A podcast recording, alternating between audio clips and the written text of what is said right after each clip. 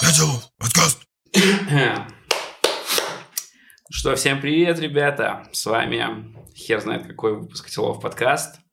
С нами сегодня Стас. Всем привет. А, как всегда, мы не можем называть компании, в которых он работал, но это, это он является безопасником, он работал в топовой каршеринг, одной из топовых каршеринг компаний, не знаю, какая там лучше, какая хуже, но одной из топовых. И Валера Котелов. Этого человека я вижу первый раз. Сказать я даже не знаю, что о нем. Привет, ребята. Да. Итак, перед тем, как мы начнем, важное уточнение. Сегодня мы будем обсуждать некие, некие деликатные вопросы, которые могут очень честно соприкасаться с уголовным кодексом нашей страны. Все эти вопросы мы почерпнули из интернета. Мы не являемся экспертами в этой области. И не надо думать, что мы этим занимаемся. Что-то прозвучало, кого-то занимаемся. И повторять тоже не надо. Да. На всякий случай напоминаю.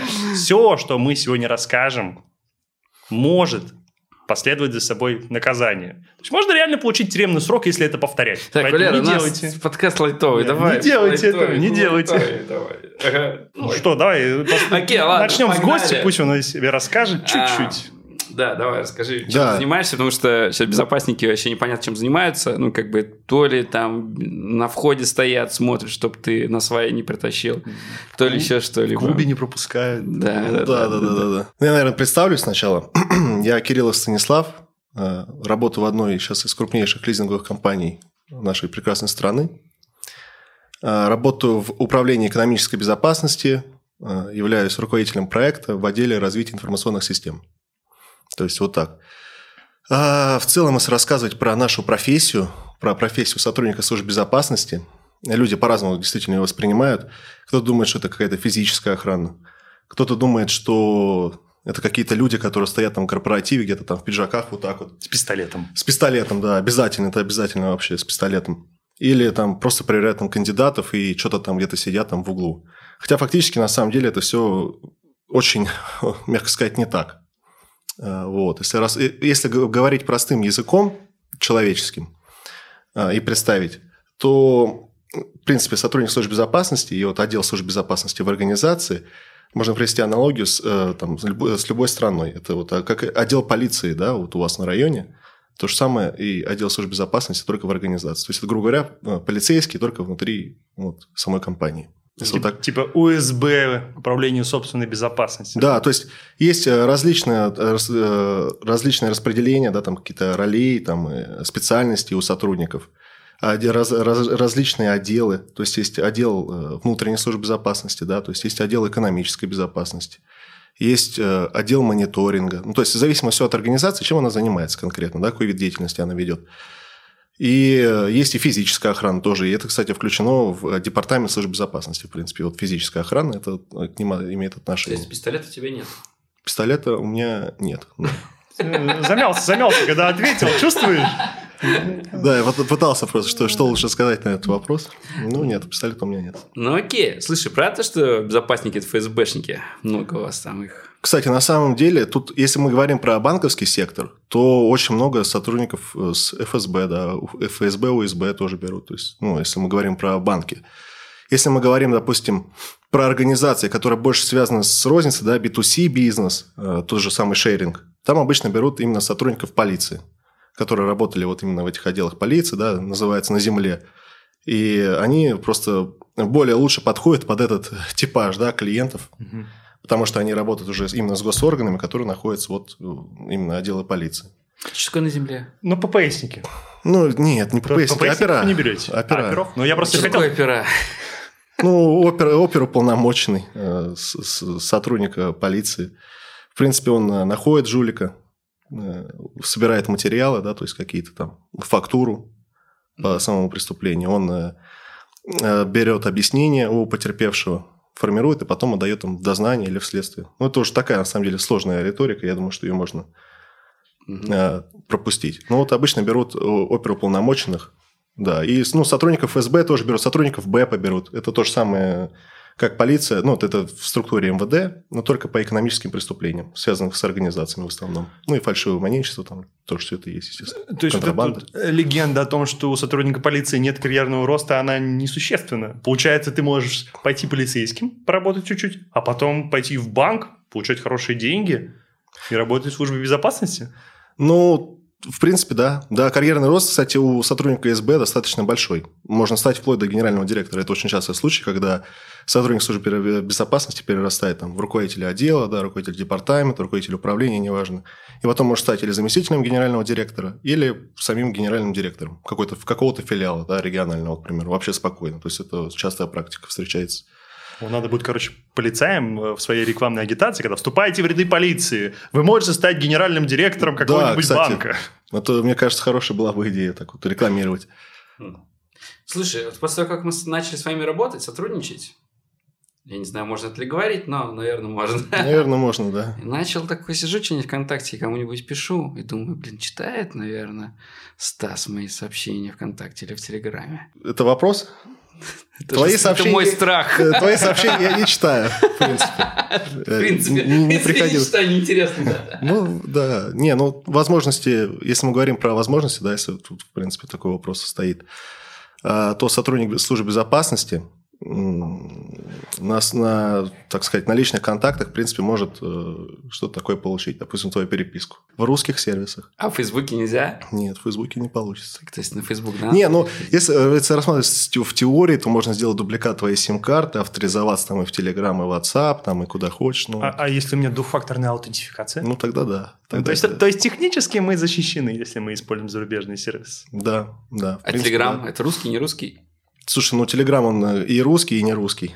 Ну, их же не ну, просто так ты читаешь мои переписки в Телеграме? Не, слушай, я в, в, в своей профессии я вот редко сталкивался со случаем, когда мне вот надо было прям необходимо авторизоваться куда-то. Мне кажется, как вот расследование идет, там уже происходит зачитка. Потому что в режиме реал-тайм читать все переписки, ну, это бред.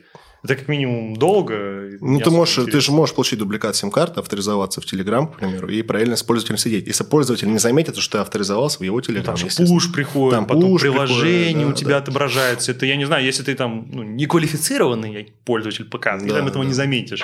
А большинство сложно не заметить. Мне, кстати, регулярно, у меня номер телефона в публичном доступе, и вот мне постоянно приходят смс там, от WhatsApp, от Telegram, Ведите смс-код, ведите смс-код. С одной стороны, я хочу быть открытым человеком и публиковать везде свои контакты, но попытки вот этих взломов, они немножко раздражают. Ну, это, кстати, э, это не совсем к взлому имеет отношение. Ну, я а понимаю. Есть различные э, интерфейсы, да, веб, веб-интерфейсы, где ты можешь проверить человека, да, там, проверить физическое лицо, юридическое, неважно. И таким способом, когда тебе приходят смс э, там, с WhatsApp, да, с Facebook, с Авито, там еще чего-то, просто проверяют, где твой номер зарегистрирован. Mm-hmm. Насколько он вообще живой. Активный, да? Насколько он активный, Чтобы да, актуализировать да. свои, наверное, базы маркетинговой информации. Ну вот, кстати, это делают и с маркетинга тоже они это делают, и, в принципе, с, в скоринговых системах такое тоже применяется, когда ты берешь кредит, чтобы проверить твой номер телефона, удостовериться. Э, в некоторых организациях проверяют его на активность, где он зарегистрирован, в какие там, э, в записных книжках, где он там фигурирует. Get там туда еще. Намбастер, да. Вот То есть чисто технически, если, например, ну мы же говорим про физику. Конечно, мы говорим все в теории, да, да, наверное? да, да. Если я захочу взять кредит, ну, по белому, честно, то мне, конечно, банку или кредитной организации лучше представить свой номер телефона, который у многих людей записан, где есть WhatsApp, э, Telegram, Viber. Угу. Тогда у меня будет больше шансов в некой скоринг-модели, что я живой человек, это не одноразовый номер. Ну, это чаще всего это происходит в МФО. У банков возможности большие, они там и через госуслуги могут тебя верифицировать. А если ты берешь микрофин, ну, кредит в микрофинансовой организации, да, тогда, естественно, они, кстати, вот это будут проверять, это один из основных вообще перечней скоринга в целом. Блин, может, меня кто-то хочет там 15 тысяч повесить? Ну да, 15 тысяч по 365% годовых там. То есть вполне вероятно.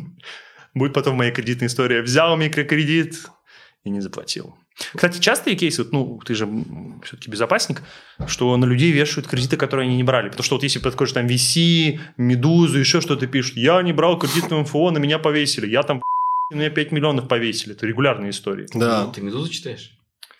Нет, я не читаю «Медузу». Это запрещенная в России организация, являющаяся иностранным агентом. Да, кстати, нам надо будет обязательно говорить об этом. Но кейсы такие там проскакивали. Google, Google открываешь, Google тебя делает подборки. Но он же учитывает твои интересы, и вот как бы он в том числе и «Медузу», кстати, подкидывает. Так вот, вопрос. Насколько часто? И кто попадается? Потому что, если честно, то на меня ни разу не пытались тю-тю-тьфу, повесить кредит. Я, в принципе, даже расскажу схему мошенничества, наверное, исходя из этого вопроса. И мы затронем и шеринг тематику, да, и затронем как раз, э, ну, кредит, конечно, это ну, жестковато, жестковато, но раньше брали, допустим, давно, лет 6-8 назад. Банк, который открылся, такой, то есть, ну, было, да, действительно. Как это происходит, и кто становится, да, вот э, в таком случае... Э, жертвой. Жертвой, да, да, да. Люди обычные, да, наши жулики создают э, различные там объявления на Авито, на еще каких-то разных площадках. Ищу личного водителя зарплатой 150 тысяч рублей на руки, а, еще у тебя будет машина Audi A7, да, там какая-нибудь, я не знаю, и там отпуск 58 дней, вообще там, в принципе, работать надо там 2-3 часа в день, и все, таком, все в таком духе. Да? Слишком сладко. Объявление просто прекрасное, сногсшибательное, еще в каком-то регионе. Вообще вот просто пушка будет, вообще пушка. И, естественно, люди, э, они очень такие, ох ты, какое объявление есть прекрасно, да, хочу устроиться на эту, здесь поработать с личным водителем. Они начинают писать, там, здравствуйте, я вот хочу, там, вот-вот поработать. Все с ним общается менеджер в переписке, даже бывает звонят, кстати, да, там, рассказывают про вакансию, там, даже могут отморозить, ну, сейчас день подождите, мы там согласуем, наберем им. И потом они говорят, что вот, мы хотим вас проверить в службе безопасности, пришлите, пожалуйста, там, селфи с паспортом, селфи с бумажкой, напишите что-нибудь на этой бумажке, пришлите паспорт, фото там ВУ или снимите видео. И все, у тебя, получается, формируется mm. комплект документов. И ты можешь зарегистрироваться и в шеринге, да, в каршеринге, или там где-то еще, или, ну, в любом сервисе, или получить э, кредит в МФО, который выдает его онлайн. Если знаете э, тонкости э, скоринга самого МФО, естественно. Может без проблем это сделать, да. Слушай, вот да, э, ну, касательно технологий, мы же говорим не только про безопасность. Угу. Но, допустим, прислал некий, некая жертва видео там, с водительским удостоверением, это ДТП. Ну, даже вот мы, как разработчики, знаем, что чтобы избежать таких случаев, мы там э, в айфоне там есть технология, которая позволяет глубину картинки получить. То есть мы можем рассчитать условно, если утрировать, там, расстояние до определенных объектов. Угу. И, в принципе, получая доступ к камере, мы можем понять, реально ли это человек, или это подставное видео какое-нибудь там с телевизора. Да. Как, ну, технологии это развиваются. То есть видеозапись, она не поможет в данном случае. Ну, если, конечно, непосредственно видеопоток в камеру не отправлять. Но мне кажется, современные видеопоток мошенники... отправляют. То есть современные мошенники берут телефон, разбирают, эффективный видеопоток отправляют на устройство? Нет, там не, не разбирают прям телефон. А, честно сказать, я вот саму процедуру не знает. У нас, вот, допустим, специалисты информационной безопасности знают, но подгружают прям видео, могут отправить, да. И будет видео, прям как реально человек там крутит головой, там говорит, mm-hmm. там откройте рот, там, расширите глаза, еще что-то сделайте. То есть это да, отправляет. Но, естественно, такие случаи очень э, редко встречаются. А в основном, вот ты говоришь там про вот, вот это видео селфи, да, там различные. Они э, в то время, там, 20-е там, года, да, 19-е, 18-е, там, ну, даже часть 21-го, там этого активно не было. То есть, такое не применяли, такие решения. И человек просто загружал эти фотографии, а у, вот, допустим, у МФО или у шеринга эти фотографии просто сканировались, да, то есть там угу. выдергивались ФИО какой там, э, в цифровой вариант, в общем, документы переводили, и они никаких там проверок не делали. То есть там просто было сравнение лица на паспорте и вот селфи с паспортом, также с водительским удостоверением. Это без проблем мог зарегистрироваться, у тебя никакие там видеоселфи и, того, и тому подобное не запрашивали. Угу. То есть без проблем. А вот система распознавания. Э, есть же люди, которые используют, скажем так, э, паспорт с фотографией, где они либо слишком молоды, а сейчас у них возраст уже не тот. Там 45, по-моему, следующий паспорт да, меняется. 45. А получается он во сколько? В 20? 14, 20 и 45. Ну вот в за эти 25 лет можно либо сильно растолстеть, либо сильно похудеть, либо, скажем так, совсем все плохо. А, нет никакой ручной верификации, проверки, потому что ну, люди-то за 25 лет меняются. Да, действительно. Не, ручная проверка, конечно же, есть. Вообще, вот, ну, практически в каждой организации, в такой, которая связана там с кредитованием или вот с шерингом тем же самым. Есть э, ручная верификация, и некоторые э, профили, которые не проходят оценку, да, то есть анкета не прошла у тебя проверку, там лицо не похоже, или там лицо похоже всего на 56%, там достаточно низкий уровень. И тогда это все попадает на ручную проверку, и уже сам верификатор, человек, должность верификатора, у него специальная такая специальность верификатор, и он уже сравнивает сам и принимает решение окончательное. Слушай, а вот если мы поговорим про, скажем так, более высокоуровневых мошенников, э, можно купить переклей паспорта. Ну, переклей – это такая штука, когда берут чей-то паспорт и вставляют туда чужую фотографию. А, имея данные любого физического лица, мы можем вставить туда технически свою фотографию и чисто теоретически можем зарегистрировать на его данный аккаунт. Я правильно понимаю? Как вообще системы безопасности это распознают? Потому что у, у нас же в БКИ или в других информационных системах же нет фотографий, у нас есть угу. чисто данные.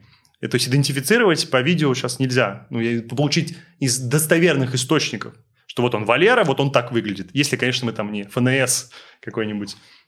Да, сейчас, вот, кстати, вот сейчас основной вид мошенничества, который остался именно если мы берем кредитование, э, как раз вот с переклеями приходят, э, с паспортами, их еще не успевают, ну, сами вот э, дропы, да, то есть они не подают там заявление, что они потеряли паспорт, они просто дают свой паспорт, его вырезают фотографию, переклеивают свою, и идет уже дроп, и, ну, и отправляют заявку на кредитование. А дроп приходит вживую в отделение банка. Это уже для скойнинга, это уже положительный фактор, что он живой, его увидели.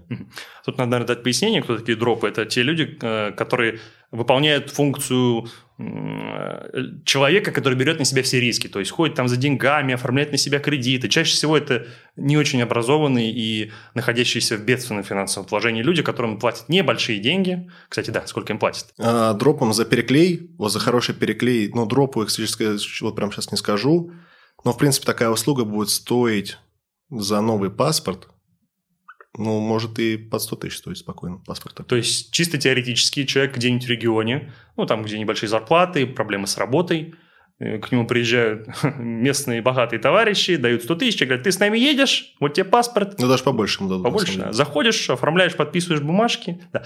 Окей, хорошо, отлично. А, ну, мы тут уже перешли с каршеринга в кредит. С каршерингом понятно, там нет физического контакта человек-человек. Но когда мы говорим о кредите, ну, если это не онлайн-кредит, то там же человек физически приходит. Если угу. это будет какой-то необразованный или не понимающий, о чем идет речь, на месте же операционист или сотрудник, он распознает, что что-то здесь не так. Разве нет? Не контактирует же дроп непосредственно с безопасником, он с операционистом контактирует. Да.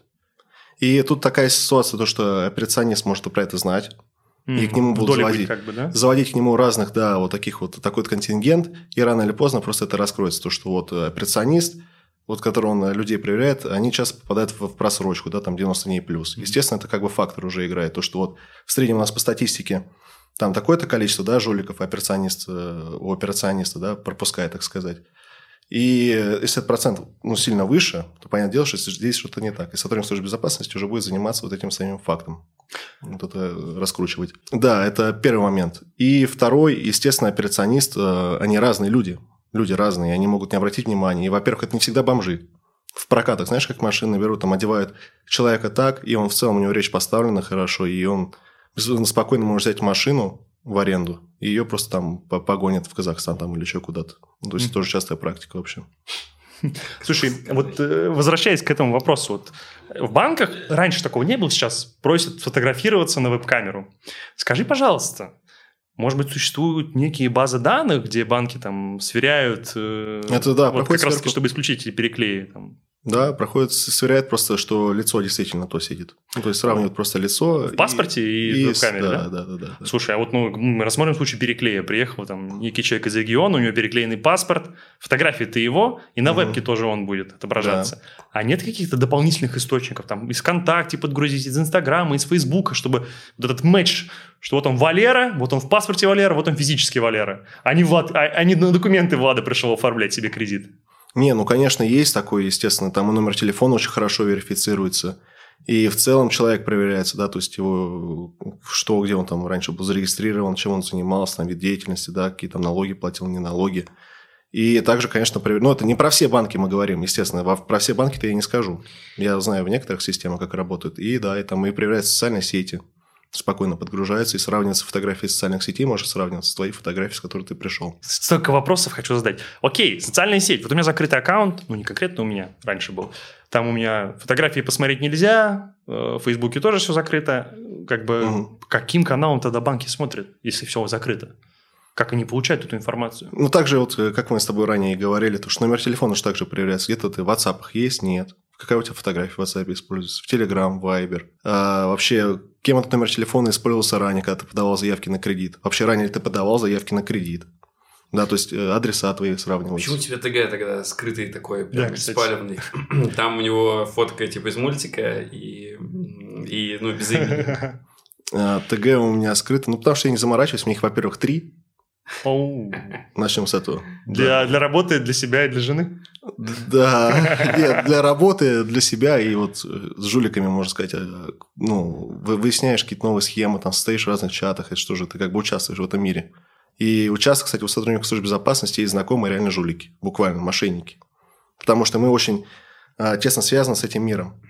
И мы у них там бывает узнаем информацию, как, какие сейчас способы, чем вы сейчас занимаетесь, да, то есть и с этим боремся. То есть, чисто технически у вас, э, наверное, есть какой-нибудь бюджет внутри организации? Там, ну, большинство форумов, таких, где обитают жулики, они платные. Да, да. Там нужно получить инвайт, там нужно заплатить. То есть, у вас есть там отдельный бюджет, там, тысячу долларов в месяц на форум условно мигалки каких-нибудь. Вот я утрирую, я не знаю, что это такое. Мгм. Да, мы не знаем все и про BFTC тоже не знаем, и различные Да, там да, дубликаты да, и тому подобное. Я, честно, не знаю.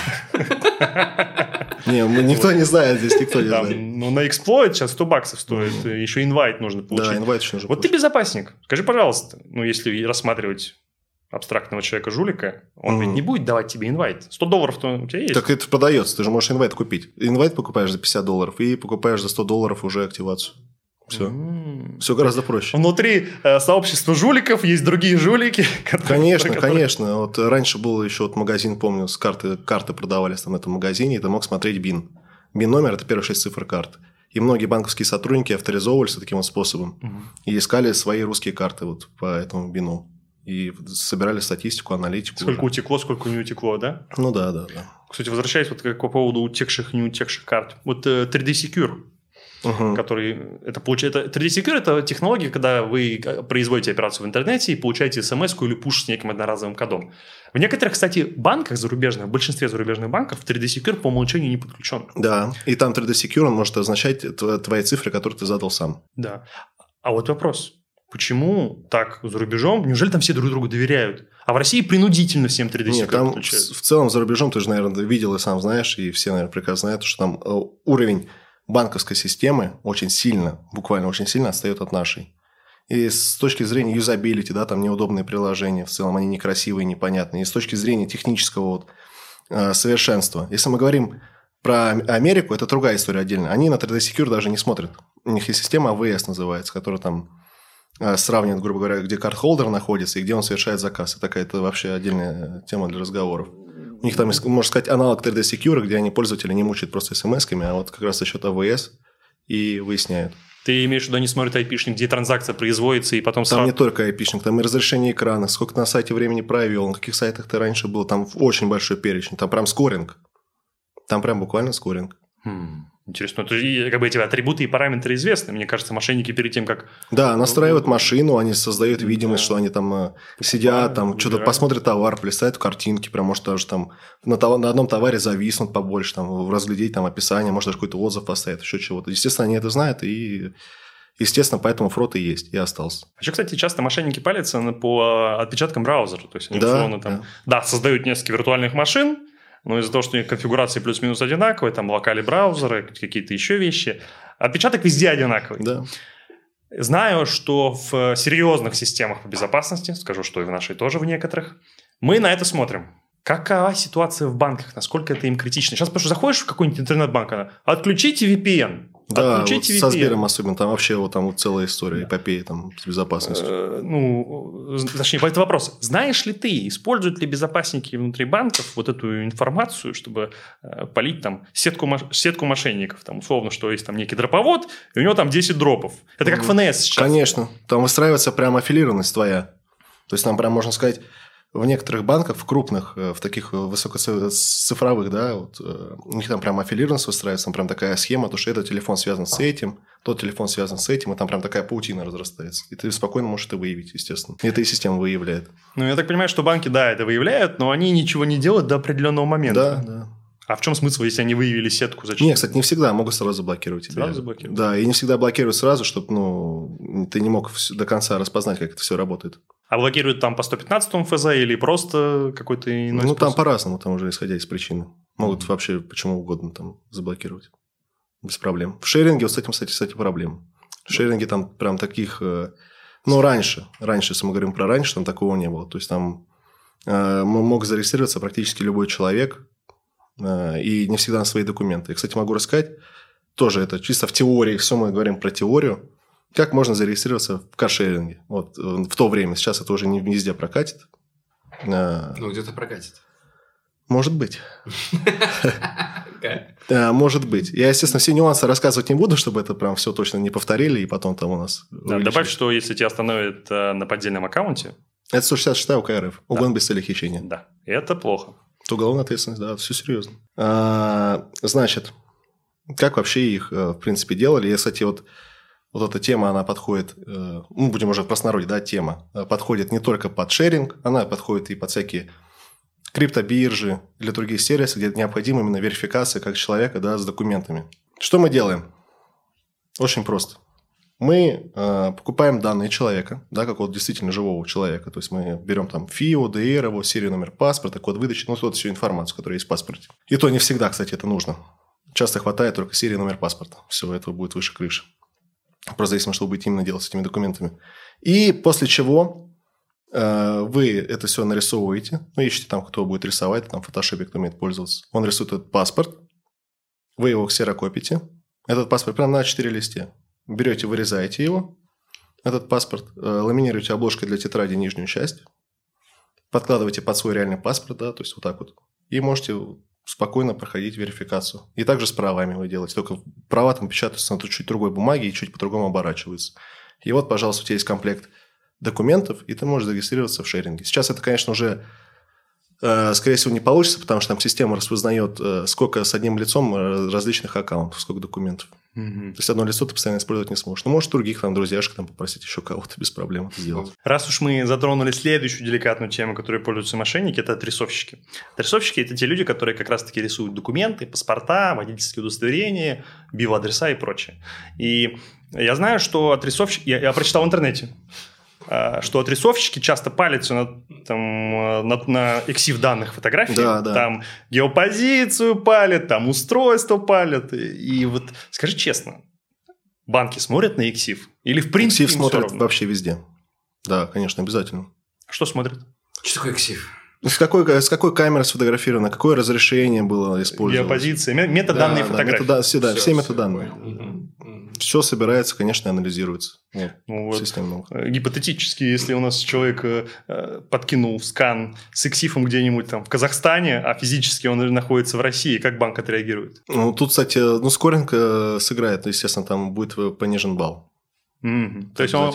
Смотря еще какой IP-адрес. Смотря IP-адрес вот этот, который использовался, это мобильный IP-адрес, да, то есть от телефона, там, Билайн, МТС, Мегафон. Какой оператор у этого, кто регистрируется? То есть, может, у него IP-адрес от Билайна, а номер телефона принадлежит Мегафону. Да, то есть, тут уже какие-то вопросы возникают. Также Wi-Fi, там, ну, очень, очень, очень много факторов сравнивать, там целая куча вообще этих факторов, на котором принимается оценка. До февраля было понятно, вот как бы IP-адрес мы смотрели. Но сейчас же многие люди сидят постоянно сейчас в лайтовее. VPN, э, как бы, то есть сейчас, получается, безопасность чуть-чуть понизилась с этой точки зрения. Да, да, в некоторых сервисах, не, не везде. Где-то тебя будут заставлять выключать VPN. Выключи VPN, и тогда ты можешь, пожалуйста, пользоваться, там, регистрироваться и так далее. А где-то тебе просто откажут. Ну, чисто технически, получается, статичный IP-адрес там, домашнего интернета Мгм. гораздо лучше, нежели это мобильный или вообще Wi-Fi публичная точка доступа. Да. Ну, если он у тебя еще не в черном списке, там уже IP-адреса тоже в черный список вносится там по спаму, по всей этой истории плохой, негативный. Ну, окей. Ну, вряд ли там с Wi-Fi точки доступа кто-то будет спам рассылать. Вот э, за рубежом, ну, мы у себя используем при разработке сервисов, наши некоторые заказчики, мы используем сервис а-ля MaxMind. Это такая э, скоринг-система, которая IP смотрит, и, в общем, она дает ответ, является ли это фрод или нет. Мы не знаем, какие у них алгоритмы. Мгм. Но наши зарубежные э, партнеры, они ей доверяют.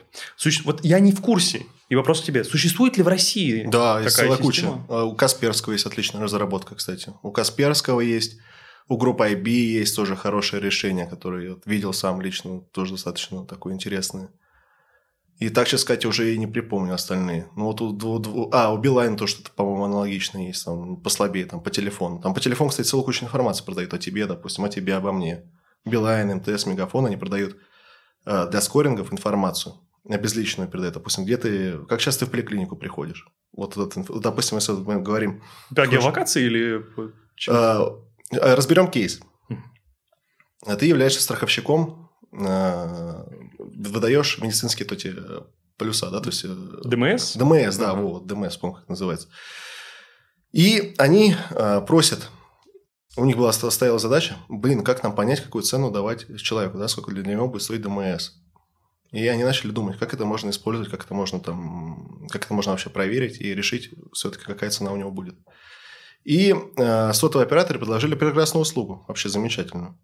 Они могут, э, ты им отправляешь номер телефона, обезличенный, да, то есть это не персональные данные. Отправляешь им номер телефона, они тебе отправляют. Как часто, допустим, он заходил в поликлинике как сейчас он в, в течение месяца, сколько он раз их посещал, и какие именно поликлиники, платные, бесплатные и тому подобное. И не только это, там, как часто они там, с кем он созванивается, с каким регионом, там они передают прям все вообще могут передать. Там. Ну, они прям номера телефонов или...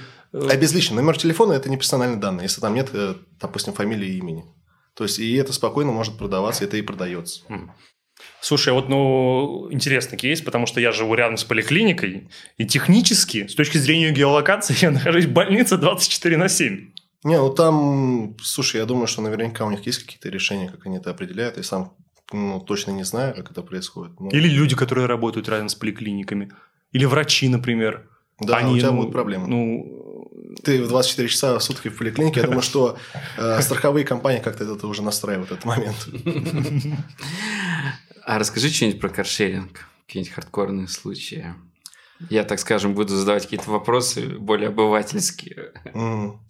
Ну, шеринг, на самом деле, это просто э, преисподня. Это там, ну, реально, это просто жесть, там, что происходило. А, ну, в основном, конечно, все такие истории достаточно грустные, хотя есть и такие забавные, где можно и посмеяться. Самого трешового, что... Ну, прям самого трешового я так не назову. Ну, такой трешак, к примеру, был в году, наверное, 20-м.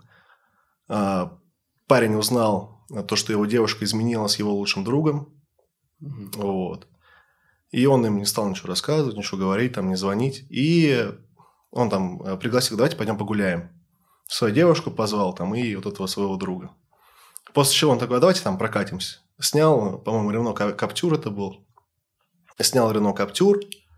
Они сели к нему в машину. И, в, и там в ходе езды он там э, сообщил следующую информацию, да, то, что он как бы знает про этот инцидент. И он выжил тапку в пол, и ехал прямо в прямом направлении в стену. Трэш. Но в последний момент э, сыграла, да, тут это человеческое, что все-таки хочется жить, угу. вывернул руль влево и поставил под удар всю правую сторону. Ну, то есть, э, как это вот стенка, да, и он угу. так вот прошел всю правой угу. стороной по ней. А на правой стороне сидел его друг и э, его девушка, получается. И все, и первый труп, и второй тоже. И он окей? Да, он вообще он вышел из машины. Он О, вышел из машины, он целый, здоров, вообще никаких у него там. Ну, это состояние еще шока он находился, естественно. Так у него потом какой-то перелом там, по-моему, был. А так в целом вообще здоровый. Ну, сейчас он, конечно, там уже, я думаю, сидит, я, честно сказать, уже не знаю. В коптере. Ну да, в коптерке. Небо в клеточку, друзья, в полосочку. Да, да, да, да. За такое, да. И есть э, различные такие забавные истории, да, к примеру. Мы поставили был такой эксперимент у нас, э, кстати, такой достаточно репутационно рисковый, потому что про это никто не знает. Мы ставили э, в каршеринге э, скрытую камеру в салон и не уведомили об этом пользователя, и пользователя не уведомляли. Хочу задать вопрос. Да, это Я понимаю, какой вопрос. В камерах сейчас, вернее, в шеринговых машинах стоят камеры, их видно. В некоторых, да. А куда там пихнуть, чтобы ее не было видно? Там потому что, ну, посмотрела вверх, полнево, направо. Не, ну ты не всегда обращаешь внимание. Там просто вырезали, грубо говоря, такой там кусочек и вставляли прям камеру. Если ты прям заморочился бы, ты ее, конечно, увидел бы без проблем. Но в основном ее никто не замечал. Э, в дорогих машинах или Тогда, по-моему, ну, машину называть не буду, потому что можно будет раскрыть, что это за шеринг. Все, понял. Короче, в дорогой. Дорогой. Все, этого достаточно. Mm-hmm. Прости, что перебил. А, вот. И э, мы смотрели, мы прям наблюдали, реально мы прям вставали, там э, раз в час подходили к камере, смотрели, что, ну, к нашему монитору, смотрели, что там происходит за машиной. Прям было интересно. А, и выставили там 9 утра. Там сидит парниша, слушает э, Высоцкого, по-моему, там поет там рано утром. Потом часов уже 11. Какие-то бабы такие там. Ну, еще тогда ТикТока, по-моему, не было. Может, и было, я не знаю. А, снимали там Инстаграм, прыгали на капоте, знаешь, там такие типа, е, весело, круто там, то есть прям на капот запрыгивали, вот это все делали. А потом, а потом что было? Я уже даже так... Потом кто-то там бухой сел за руль, там вообще прям ехал с пивом, у него там Жигулевская, типа, там, или девятка там Балтика была, я не помню, прям едет так с пивом, знаешь, прям так за рулем, попивает и едет, вообще рассекает. Мы его не блокировали, ничего. Там, у нас нельзя было тогда блокировать, ну, А. из-за, из-за этой камеры. Чтобы мы, Потому что знали. доказать официально это нет. Да, мы, мы не блокировали. Мы для себя, естественно, пометку сделали, и потом уже, наверное, заблокировали ту запись, уже не помню. Ну, закончилось там это аварией. Там чувак э, перестроился в левый ряд и просто несли ему всю машину. И мы так вот прикинули день, э, день машины каршеринга и поняли, что это просто на самом деле ну, вообще ад. И, кстати, возвращаясь э, еще к камерам, еще такая история тоже. Э, Мы уже поставили камеры, уже про это все, там уже и уведомления там выскакивают, что в этой машине будет стоять камера, там, будь внимательным. И сел чувак и решил испражниться на задний диван автомобиля. Зачем? Буквально. Я не знаю, это очень забавно было. Ему выставили штраф э, за химчистку, там, по-моему, 15 тысяч или 10 тысяч рублей, я уже не помню. И он приехал в офис. Он приехал в офис, э, заходит и спрашивает, а какого черта вы мне выставили штраф? Вы что, суки, вообще, кто вы такие там? Мы начали говорить, то, что вот после вас там загрязнение в салоне было. Он говорит, какое загрязнение? Ехал вообще цивилизованный как человек. И потом вот это видеозапись продемонстрировали, как он испражняется, Мгм. там прям видео, как он там снимает штаны, там вот это все делает. Ну, заплатил, по-моему, по итогу там штраф, конечно, ну, тоже там такие, такие кейсы бывали. А так, кстати, на самом деле работа очень интересная. А, Ставили там и под, адреса- под адресами у злодеев, у жуликов, кто там ворует и магнитолы, там из фейковых аккаунтов вылавливали, тоже выявляли. То есть мы прям как сотрудники полиции действительно были. Мы задерживали тоже злоумышленников. Ну, естественно, с полицией. Потому что ты сам Мгм. задержать э, злоумышленника не можешь. Ты все-таки как, как человек, будешь физическое лицо. Это преследуется по закону. Мы просто через, там, можно сказать, знакомых там говорили, вот, там сейчас будет происшествие какое-то, там, давайте сейчас садитесь с нами там в машину. Кстати, тоже была достаточно забавная история. Мы сидели так под адресом. У нас механики э, воровали, у нас, когда новые машины закупали, завозились, у нас механики воровали эти, знаете, сумки. Там в этих сумках вот, э, с Мгм. машин там дается типа огнетушители, вот это все. А там набор на премиальной машине такой может стоить 25 тысяч. И прям новая машина выезжает, они прям берут эти сумки и себе закидывают. И мы стояли там на одной парковке у дилера и ждали, пока сейчас будет разгрузка машин. И ждали, пока э, вот приедут наши механики и вот будут все эти сумки перекидывать себе в машину. Я тоже помню, там сидел. э, В четвером, четыре человека сидят в этой затонированной там машине. Сидим, смотрим, ждем, ждем, ждем. Уже часа два, наверное, сидим. Они там уже все разгружают. Мы ждем, пока они там машину загрузят по максимуму. И э, у меня падает, что ли, айкос или там сигареты. Я спускаюсь и включаю свет, короче, вот люстру в машине. Она загорается, мне начальник кричит, ты чё, сука?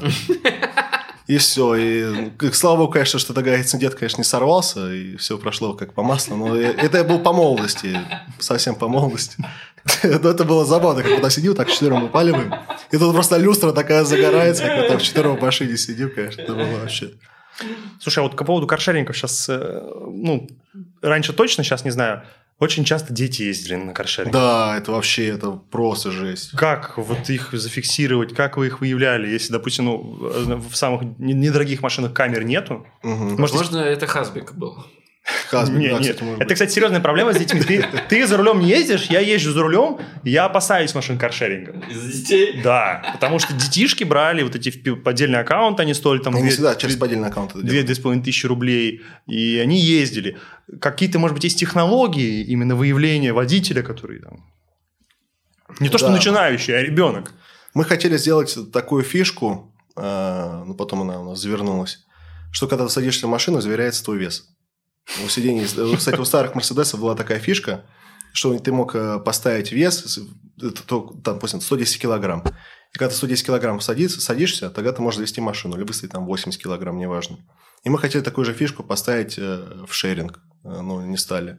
А так выявляем, ну, выявляли каким образом. И, кстати, там малолетки, ты говоришь про фейковый аккаунт, это было не только фейковый аккаунт, это бывает Родительский. ну, родительский тоже очень частый кейс, да. Э, Бывает, что, знаешь, как ходили прям по торговому центру они там или где-то еще, и любой машины подходили, дергали ручку, М. пока какая-то машина не найдется открытая. А когда ты в торговом центре, связь не всегда проходит, вроде закрыл, вроде не закрыл, они прям садились и ехали. То есть, тоже частый тут инцидент. А, таких мы вы- выявляли, ну, вот именно если малолеток за рулем, это если не фейковый аккаунт, да, допустим, вот он дернул машину, там пока не позвонит там сам человек и не скажет, о, у меня машины нет, или пока не наберут очевидца, скажут, что тут едет ваша машина, там какое-то восьми- восьмилетнее дитё сидит. А то, то, то есть мы только по факту тоже узнавали, если мы такие аккаунты. А фейковые аккаунты, там на самом деле очень много способов различных, как это выявлялось. А обычно там первая поездка у тебя сразу в долг, там ты едешь по, по максимальному. Когда ты едешь по максимальному в долг, э, у нас система сигнализирует, что там вот у нас человек не платит, да, это первая его поездка, мы начали, ну, там потом вручную сверяешь аккаунт, смотришь, не понимаешь, что это фейк. И все, и вызываешь там, звонишь 02 и говоришь там, вот, у нас машину угнали. И все, и задерживаешь вместе с полицией э, жулика. И также, кстати, из интересного, мы, в принципе, тесно общались э, с продавцами каршеринговых аккаунтов. И они могли нам подсветить вообще спокойно. Да, не, реально так было. Ну да, кстати, это вот как у тех, кто продают наркотики, они же часто своих да. э, курьеров сливают полиции, видимо, чтобы их не трогали. Я детали не знаю. Ну, возможно, по, по этой Все же правильно. самой причине. Слушай, вот э, два года назад в каршерингах, э, по-моему, City Mobile начинал, что перед поездкой ты должен себя сфотографировать. Но в какой-то момент времени они отказались от этой затеи. По-моему, это отличная идея. Это избежание фейков. Это э, как бы то твой аккаунт, даже если угонят, на нем никто не уедет. Почему отказались? Ну, если мы берем э, City Drive, э, там, во-первых, э, было очень много кейсов, когда система не распознавала, что это тот, тот человек который как бы регистрировался, там, перекрасился, еще чего-то, и постоянно блокировали им аккаунт. Угу. И там вызывался просто ажиотаж. Потом, когда систему подпилили, знаешь, сколько денег стоит одна проверка? Там по-моему, проверка... рублей 8. Нет, по-моему, рублей 15 стоит. Ага. А когда у тебя целая куча клиентов, и машина одна арендуется по 10 раз, у тебя выходит в, коп- в копеечку. Ну, это все равно дешевле, чем потом разбираться, держать, содержать ну, штат СБшников, которые будут вот... Это, кстати, еще осталось. Это же осталось. И в Делимобиле это есть. Э, система Liveness, по-моему, называется. Что там, что там. Это когда ты садишься и там видео селфи или фотографию свою отправляешь, и срав... идет сравнение. Это осталось просто там, допустим, если ты сменил телефон, mm. ты в другой телефон авторизовался, все, там у тебя попросят э, камеру. Или ты давно не ездил, тебя попросят сделать фотографию. То есть там факторы. Я просто Яндекс Драйв использую в основном, и там такого ни разу не было. Яндекс Драйве нет такого. Да, да. А Яндекс Драйв очень хорошо верифицирует клиентов, кстати. Как? Там прям очень у них хорошая система, я не знаю, как Яндекс Драйве там именно это работает, но а, там фотографии ты левой не подгрузишь. Ну, документы там не вырежешь, там у тебя ну, очень малая вероятность зарегистрировать фейковый аккаунт. А, сейчас. А раньше это было открытые двери вообще. Там что хочешь делай. Раньше знаешь, что было? А, раньше в Делимобиле и в Яндекс.Драйве была такая как бы фишка, авторизация по телефону и по паролю. Я mm-hmm. думаю, ты уже смекнул, да, mm-hmm. к чему я веду. Mm-hmm. То, что брали базы, брали базы данных э, номеров телефонов и паролей, делали брутфорс, э, покупали проксян там тысяч две, и все, и, и прогоняли. Какой аккаунт авторизуется, какой нет. Оп, авторизовался, оп, авторизовался. И у тебя из базы 2000 номеров, э, номеров и паролей получалось там типа 10-15 аккаунтов. И такая же фишка была с Яндексом, только там была почта и пароль. И вот эти были фейковые аккаунты, тогда был просто ища диада, там это 19-18 вот. год. Я хотел знать, почему так дешево? Я не знаю, сколько сейчас стоит, но раньше 2000 рублей стоил фейковый аккаунт. Неужели кто за 2000 рублей будет свои данные отдавать? Слушай, ну, во-первых, фейковый аккаунт, если мы говорим вот про такой метод авторизации, да, то есть как буртфорсили их раньше. Ну, ничего не стоит практически. Ничего не стоит. Там ты базу купил за тысячу, да, вот этих телефонов и, и паролей, там 2000 строк у тебя. И прокси там тоже купил за какую-то небольшую сумму. И у тебя аккаунт в 20, получается, там по 400, по 500 рублей их раньше продавали. А если мы берем уже вот такие аккаунты, они так называемые тогда назывались самореги, mm-hmm. это когда их, э, грубо говоря, сам тот изготовитель их регистрировал. И он использовал как раз эту фишку с документами, что я ранее рассказывал или он использовал дропов, или э, делали что? Вот как раз вот с объявлениями, да, возвращаясь, вот Авито и авто, э, автору, хотел сказать, Авито и там всякие хедхантеры и тому подобное. Получали эти документы и на них регистрировались. Раньше была вообще возможность загрузки фотографий из галереи, ты мог загрузить, mm-hmm. так это вообще трэш. Потом это убрали и поставили, что камера телефона запускалась. Но камеру телефона, когда ты на андроиде, ты можешь сделать так, что у тебя телефон спросит, с какой камеры запускать, с этой или с этой. И были специальные приложения, которые позволяли загружать... Э, Подделать видеопоток. Ну, загружать фотографии из галереи. И ты просто загружал их, и все, проходило регистрацию, пожалуйста, поехал. И вот такие аккаунты штамповали просто пачками. Вот так вот на Авито выкладывали вакансию, ты собираешь комплект документов, и потом, оп, все, попер. А что они делали с тачками этими? О, слушай, что они там с ними только не делали. Обычно, если мы, мы берем обычного э, пользователя, да, клиента такого сервиса, это 16-17 лет какой-нибудь Ваня там едет э, после школы там, или в школу ездит на машине, там, понтанулся, знаешь, там какой-нибудь Мерседес Е-класса берешь, там вообще крутяк, там. Э, катались они там в десятером в машине, там, знаешь, катаются, кто-то разбирает машину, кто-то руль там украдет, кто-то диван. Тоже постоянно они там хулиганят, на них разбиваются, просто тоже пачками шашкуют. Знаешь, сколько видео раньше было, если сейчас вот погуглишь, допустим, каршеринг, сколько было раньше видео, как они пытались от полиции уходить. У меня есть видео на телефоне, там целая куча, там просто архив. Реально, там мне ну, гигабайта два, наверное, таких видосов, три. Как они там от полиции уходят, как они там с гор спрыгивают, там, перекручиваются по 5-6 раз, как они там в реку падают, то есть там катались, просто они берут их покататься. Ну, это же весело, покататься за рулем, у тебя нет прав, ты такой, типа, взрослый, там, крутой парень, там, пожигание в кого-нибудь врезаться, убежать, знаешь, вот это самый, самый удобный способ перемещения на автомобиле. А что, ты не привязан. Ты заплатил один раз за аккаунт, привязал какую-нибудь э, виртуальную карту и едешь в долг. Вот-вот-вот вопрос. Виртуальную карту они свою чаще всего привязывали? По ней Ну. можно идентифицировать человека. Регали же различные, там берешь сим-карту, покупаешь Киви, Почта Ага, банк, пожалуйста. ага, Виртуальную карту закидываешь мне там 500 рублей и все. Ну, там 200. Ну, вы же как каршеринг увидите, что это там какой у нее бин, и по бину можете пробить раньше, виртуалку. раньше такого не было. Потом это да. Потом и виртуалки перестали такие выпускать. Уже там, ну, Киви только остался. Почта банк сразу эту тему просек и там через ну, небольшой промежуток времени уже прекратил выдачу виртуальных карт таких. А так, раньше такого не было. Раньше вот таких вот систем, которые выявляли по бину, нет. А сейчас, да, то сейчас и сравнивается, какая у тебя карта, дебетовая, кредитная, какого она у тебя статуса. Это для тебя высокий рейтинг дает тебе высокий рейтинг при проверке или при использовании машины, чтобы у тебя цены были дешевле. Если у тебя карта Infinity какая-нибудь, Мгм. то ты крутой парень. Тебе дороже. Ну, или дороже, или дешевле, там, зависимо от самих настроек. Вот почему я всегда беру самые дешевые классические карты. Ну, да. Лучше прикинуться бомжом, чтобы меньше денег взяли, да? Не, ну зато так тебя с большей вероятностью пропустят.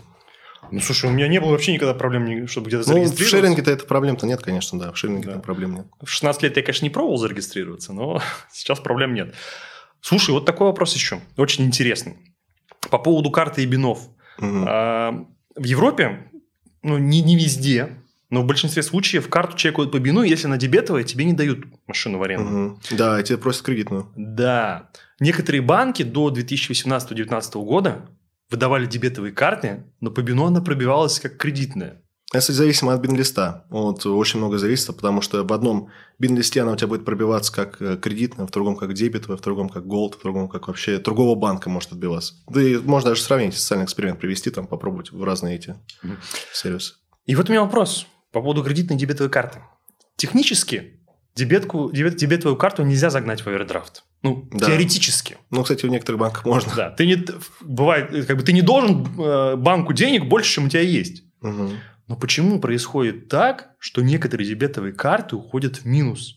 Когда там, допустим, клиринг произошел, и у тебя бац, у тебя минус там тысяча рублей. Клиринг – это процедура списания непосредственно денег с корреспондентского счета банка. То есть, когда мы покупаем что-то по карте, деньги физически деньги не сразу списываются, они списываются через определенный промежуток времени. Этот процесс называется клиринг. Правильно сказал? Да, да. Ну, у Сбера такая. Вот у Сбера он сейчас такой практиковал, а у других, ну, кстати, банков... ВТБ, я помню, тоже такой вот, такая вот Почему? история Почему есть. банки дают? Они же видят, сколько у тебя денег. Почему они тебе дают купить больше, чем физически у тебя есть? Там же должна быть какая-то элементарная система, которая не даст. Не, ну, вот от условий зависит, что ты подписывал там. Ну, это старые времена было. Сейчас такого вот уже... э, такую я уже не припомню, сейчас сказать, что такая вот где-то была в каком-то банке. Такая возможность. Загнаться в овердрафт, когда ты ничего не подписывал, что ты можешь загнать карту в овердрафт. Или что она может у тебя в минус. У тебя в минус карта может уйти сейчас, только если у тебя ФССП. Пришло ФССП Мгм. взыскание, она у тебя уйдет в минус. И в Сбере, и в других банках. Вот, слушай, вот еще отличный вопрос. Вот э, когда приходит взыскание с ССП, если у тебя нулевой баланс, то, насколько я помню, у тебя просто вот минус сумма твоего долга. Да, да, да. А, ну, а если у тебя не нулевой баланс, они спишут все твои деньги, плюс оставят ту сумму долга, которая осталась. Правильно я понимаю? А если у человека банкротство, э, у него чаще всего отображается минус 46 миллионов и огромная-огромная-огромная цифра. Почему минус 46 миллионов? Почему 46 миллионов? Сама страйка у тебя сумма банкротства. Не-не-не, у любого человека, который подает на банкротство, неважно какая А я, кстати, вот это даже на этот вопрос я не отвечу. Я даже такого не видел. Сейчас сказать, ты сейчас для меня открытие сделал, что там Ты не в курсе? Ну, я не банкротился, как-то не приходилось, слушай. Я тоже не банкротился. Не видел просто такого. Не, Да, ну, в общем, любой человек, который подает на банкротство, будь у него там долг, там, по-моему, от 500 тысяч до 20 миллионов, у него всегда на всех банковских счетах будет минус 46 миллионов и какая-то там огромная астрономическая цифра. Я еще пытаюсь узнать, почему. Может, какое-то ограничение, там 32-битная или 16-битная система исчисления у них, что они больше Я, не знаю. Ну, могут? смотри, ну, во всех банках прям так отображается? Да, да, во всех банках. Не, реально, для меня прям открытие, сейчас сказать. Не знаю, реально не знаю. Суициды в каршеринге. Да, я, Влад трэш вносит. я, я, я в лифте, я в лифте хотел рассказать, да, ребятам историю Я Про- по поводу- в подкасте. по поводу суицида в машине. Да, кстати, была такая практика, и... Практика. Практика, не, у меня практики такой не было, как вы могли заметить, потому что с вами сижу. Э, Ну, в целом, это прям стало мейнстримом. Э, И какая, как, как эта процедура выглядела? Жестко, да, как-то? Да, да, да. Ну, видите, я, я слишком циничный и аморальный человек. Вот. Это трагедия, да, это грустно, но что поделать. Э, Вот. Э, Значит, что они делали? Брали машину, там, Солярис какой-нибудь, там, я не знаю, Рапид, что хочешь. То есть дешевые. Ну, это не важно. Ну, да вообще, да, дешево в основном брали, кстати. Ага. На моей памяти все дешевые машины были. Ага, ага. Вот. После чего ты садишься в эту машину, выезжаешь или в поле, или заезжаешь в какой-нибудь гараж. Все на самом деле достаточно просто. А, Пишешь какую-нибудь записку, там, да, я там такой-такой-то, ухожу по такому-то, такому-то. Оставляешь и берешь.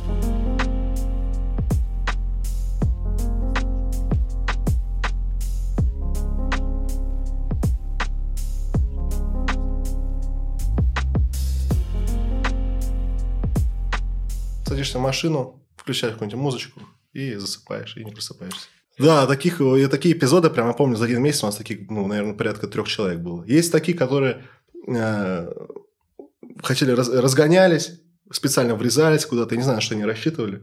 Кстати, машины очень крепкие, на удивление у меня был А случай. люди? Люди, да. Не, машины, кстати, наоборот, хотел сказать, люди, люди крепкие, машины не очень. Э, Малолетка один, там ему лет 15, наверное, 14 было, он там в классе, как в седьмой класс, это сколько там лет? Не знаю, лет 13, наверное. Со школьным рюкзаком сел в BMW, по-моему, разогнался до скорости а, 200 там, плюс километров в час и влетел в автобус городской. Двигатель улетел, наверное, метров на 600. Вот прям двигатель, вот эта махина там, да, который весит хрен знает сколько. Улетела просто метров на 600. Машина в хлам. А парнишка выбежал спокойно как-то. У него, ну, дверь, она открылась. Э, Дверь открыл и убежал. И потом еще он э, вер- вернулся, потому что забыл свой портфель. Забрал портфель и побежал дальше. Мамка На скорости 200 километров в час. Ты понимаешь, врезался в автобус. В лоб в лоб прям буквально. Это, ну, как он соскользнул. Что тачка была? Ну, тачка какая была? BMW, по-моему, была тогда машина. А, Реклама BMW прошла. Да, Кстати. кстати, реально. И, и полики там, и всякие рапиды, и держались очень крепко. Да. Слушай, сейчас ты лизингом занимаешься. Ну, Мгм. безопасностью в лизинге. Какой у нас самый угоняемый регион в России? Кто больше всего крадет? Самый... Херачишь? Да, кстати. Ну, давай. Я думаю, что вы угадаете сами. Там с трех попыток э, самый угоняемый регион. Ну, Давайте вас север, восток, юг, запад, так сказать. Это СКФО, да, то есть могу сказать. Понятненько. А, А как- какие сейчас. тачки любят? Подожди, подожди. СКФО непосредственно в СКФО? Ну, Кроме одного региона. не Или, туда гонят? И оттуда угоняет. Э, С регионов, ну, меньше там. В Москве, в Питере тоже бывает, естественно, там, ну, часто э, вот эти сами хищения. А гонят их всех Казахстан. А почему Казахстан? По одной простой причине. В в Казахстане есть такая фишка. Ты, если проходишь границу, и ты успеваешь э, машину переоформить, все, она остается в Казахстане. Если ты, будучи сотрудником службы безопасности, не успел прилететь э, туда, в Казахстан, и написать заявление до этого момента, пока он ее не переоформил, машины нет. Все. У тебя Слушай, что, в Казахстане нет каких-нибудь онлайн-форм, что вот вы видите, что границу пересекаете, там... Это ГАИ вообще это большая проблема. Я тебе говорю, реально, вот, э, допустим, в прокатах люди замечают, что идет угон, они не могут заглушить машину, потому что она без связи там с глушилкой, допустим, человек едет. И они понимают, что она едет в Казахстан. Они прям вот первый рейс покупают и прям вылетают в Казахстан, чтобы успеть написать заявление, там, Очно. перехватить на границе. Еще на границу звонят, говорят, там, ребят, там у нас вот сейчас машина будет приезжать, не надо, не выпускайте ее ни в коем случае, там все в таком духе. И что, не выпускают, не выпускают, что они делают? Часто не выпускают, кстати, да. А, не интересно. выпускают. А ты же как бы прокат, это, понимаешь, гражданские это правовые отношения, это же не, это ж не угон. Типа я же арендовал машину. Вот у меня есть доверенность, я арендовал машину. Там, если мы говорим про прокат, да. Мгм. Все, я как бы Ну, пользуюсь. есть же правила, то есть, я думаю, у всех эм, такого характера сервисов есть правила, там, не выезжать. Ну, твои правила же не по, не по, ну, там, пограничнику. Ты скажешь, «А у нас вообще правила в сервисе. Слушай, ну вот если бы я был владельцем такого сервиса, правила нарушил, пошел быстро заявление на угон написал. Да, так и делают. Но она пока дойдет до границы, пока то, пока все, конечно, да. Да не, могут не выпустить машину. Вот, вот в лизинге, допустим, мы, мы успеваем. А Раз уж мы начали тему лизинга, вот все до этого мы обсуждали физических лиц, то есть всех нас. Мгм. Лизинг – это услуга больше для юридических лиц. Да. Все Вообще, понятно. если мы говорим про лизинг, то лизинга для физических лиц не существует. Если так уж прям совсем Вот, кстати, да. Потому что часто в рекламных плакатах там «возьми машину в лизинг, это выгоднее». Как, Это, что- сервис, это как подписка на автомобиль у тебя получается. А. Операционный такой лизинг некий. То есть они скрывают это таким образом. Ну да? да, да. Ну, то да. есть, по факту это кредит. Лизинг? Чем Не, не, не, не, лизинг от м- кредита? стой, э, Нет, нет, разделим. Вот часто сейчас в рекламных буклетах физическим лицам возьми машину в лизинг, это выгоднее.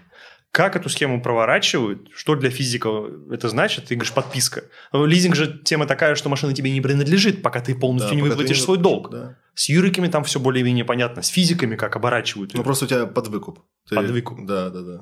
Просто под выкуп машины у тебя. Мгм. Ты можешь сказать, э, ты сдаешь в аренду, типа под выкуп. Мгм. И то есть там такие же правила, не заплатил какое-то время, все, потерял все вложенные до этого деньги, и, Не, соответственно... ну там, ну, это зависит от лизинговой компании. Обычно высчитывают сальдо, какое остается.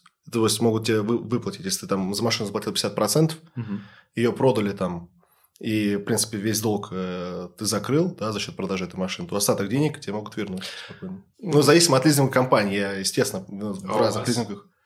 У нас все нормально. Мы, во-первых, не жестим вот так вот. И, во-вторых, естественно, все выплачено. Все нормально. И мы не изымаем машину, как если там у тебя дв- две просрочки. Мы такого не делаем. Сразу бежим и изымаем у тебя машину. Сейчас тоже такую информацию, это вопрос. Э, Когда началась СВО, СВО э, машины резко выросли, их стал дефицит. Да. Читал про кейсы, когда лизингодатели разрывали контракт принудительно, возвращали клиенту все уплаченные деньги, ну, якобы формально-то все ок, Мгм. вот мы, и захот- мы захотели взять свою машину обратно, вот те все деньги, которые ты заплатил, и пускали ее по второму кругу. Такое, это правда? В нашей лизинговой компании такого не было. Ну, вот я про другие не знаю. Вот ну, какие-нибудь мелкие, да. Наши лизинговые В компании нашей лизинговой такого компании было все хорошо, да. Не, вот в крупных, в принципе, я вот не представлю вот в топ-5 крупных, чтобы такое делали. Вот, ну, там даже топ-10, ну, топ-7. В каких-то мелких, конечно, такой... В мелких там, понимаешь, есть мелкие лизинговые компании, они специально настроены на то, что это чисто мошенничество. В чистом виде. А какие, какие схемы, может быть? Это, во-первых, защита Ну, там- клиентов, вот чтобы э, запоминайте те, кто хотят брать в лизинг там машину, трактор, самолет. Да, есть, кстати, компании, э, во-первых, такие, мы сейчас про две, да, расскажем, про два типажа таких лизинговых компаний. Первый, самый такой опасный, это, грубо говоря, у тебя машина под выкуп, там, лизинг, неважно. И в договоре там прописывают много различных пунктов, по какой причине у тебя могут изъять машину и там без денежных средств и тому подобное. Допустим, покурил в салоне, передал машину другому управлению там, человеку. Там пишут вообще, вот прям очень много разного там пишут. И просто за человеком, грубо говоря, реально следят. Что он нам пока не нарушит, пока там кто-то, кому-то он руль не даст, или пока там не покурит. Или просто, если там уже вот человек прям буквально ничего не нарушил в договоре, ему просто все равно изъ- изъимут эту машину, изъимут, и скажут, все, ты нарушил, вот у нас тут условия договора, мы у тебя машину забираем. А пока они будут судиться, они эту машину уже продадут, и Мгм. лизинговая компания может уже и не стать, в принципе. И пока суд, пока все это раскрутит, тоже это целая куча времени. И есть второй типаж так называемых лизинговых компаний. А, Ну, они просто ну, жестят. Допустим, у тебя ты просрочку сделал один месяц, там, ну, там, ты там две недели не выплачиваешь, у тебя машину изымают, и никакие деньги не вернут, сразу просто оп, все, она у тебя ушла, машина. И ты еще, может, даже должен останешься по итогу за нее.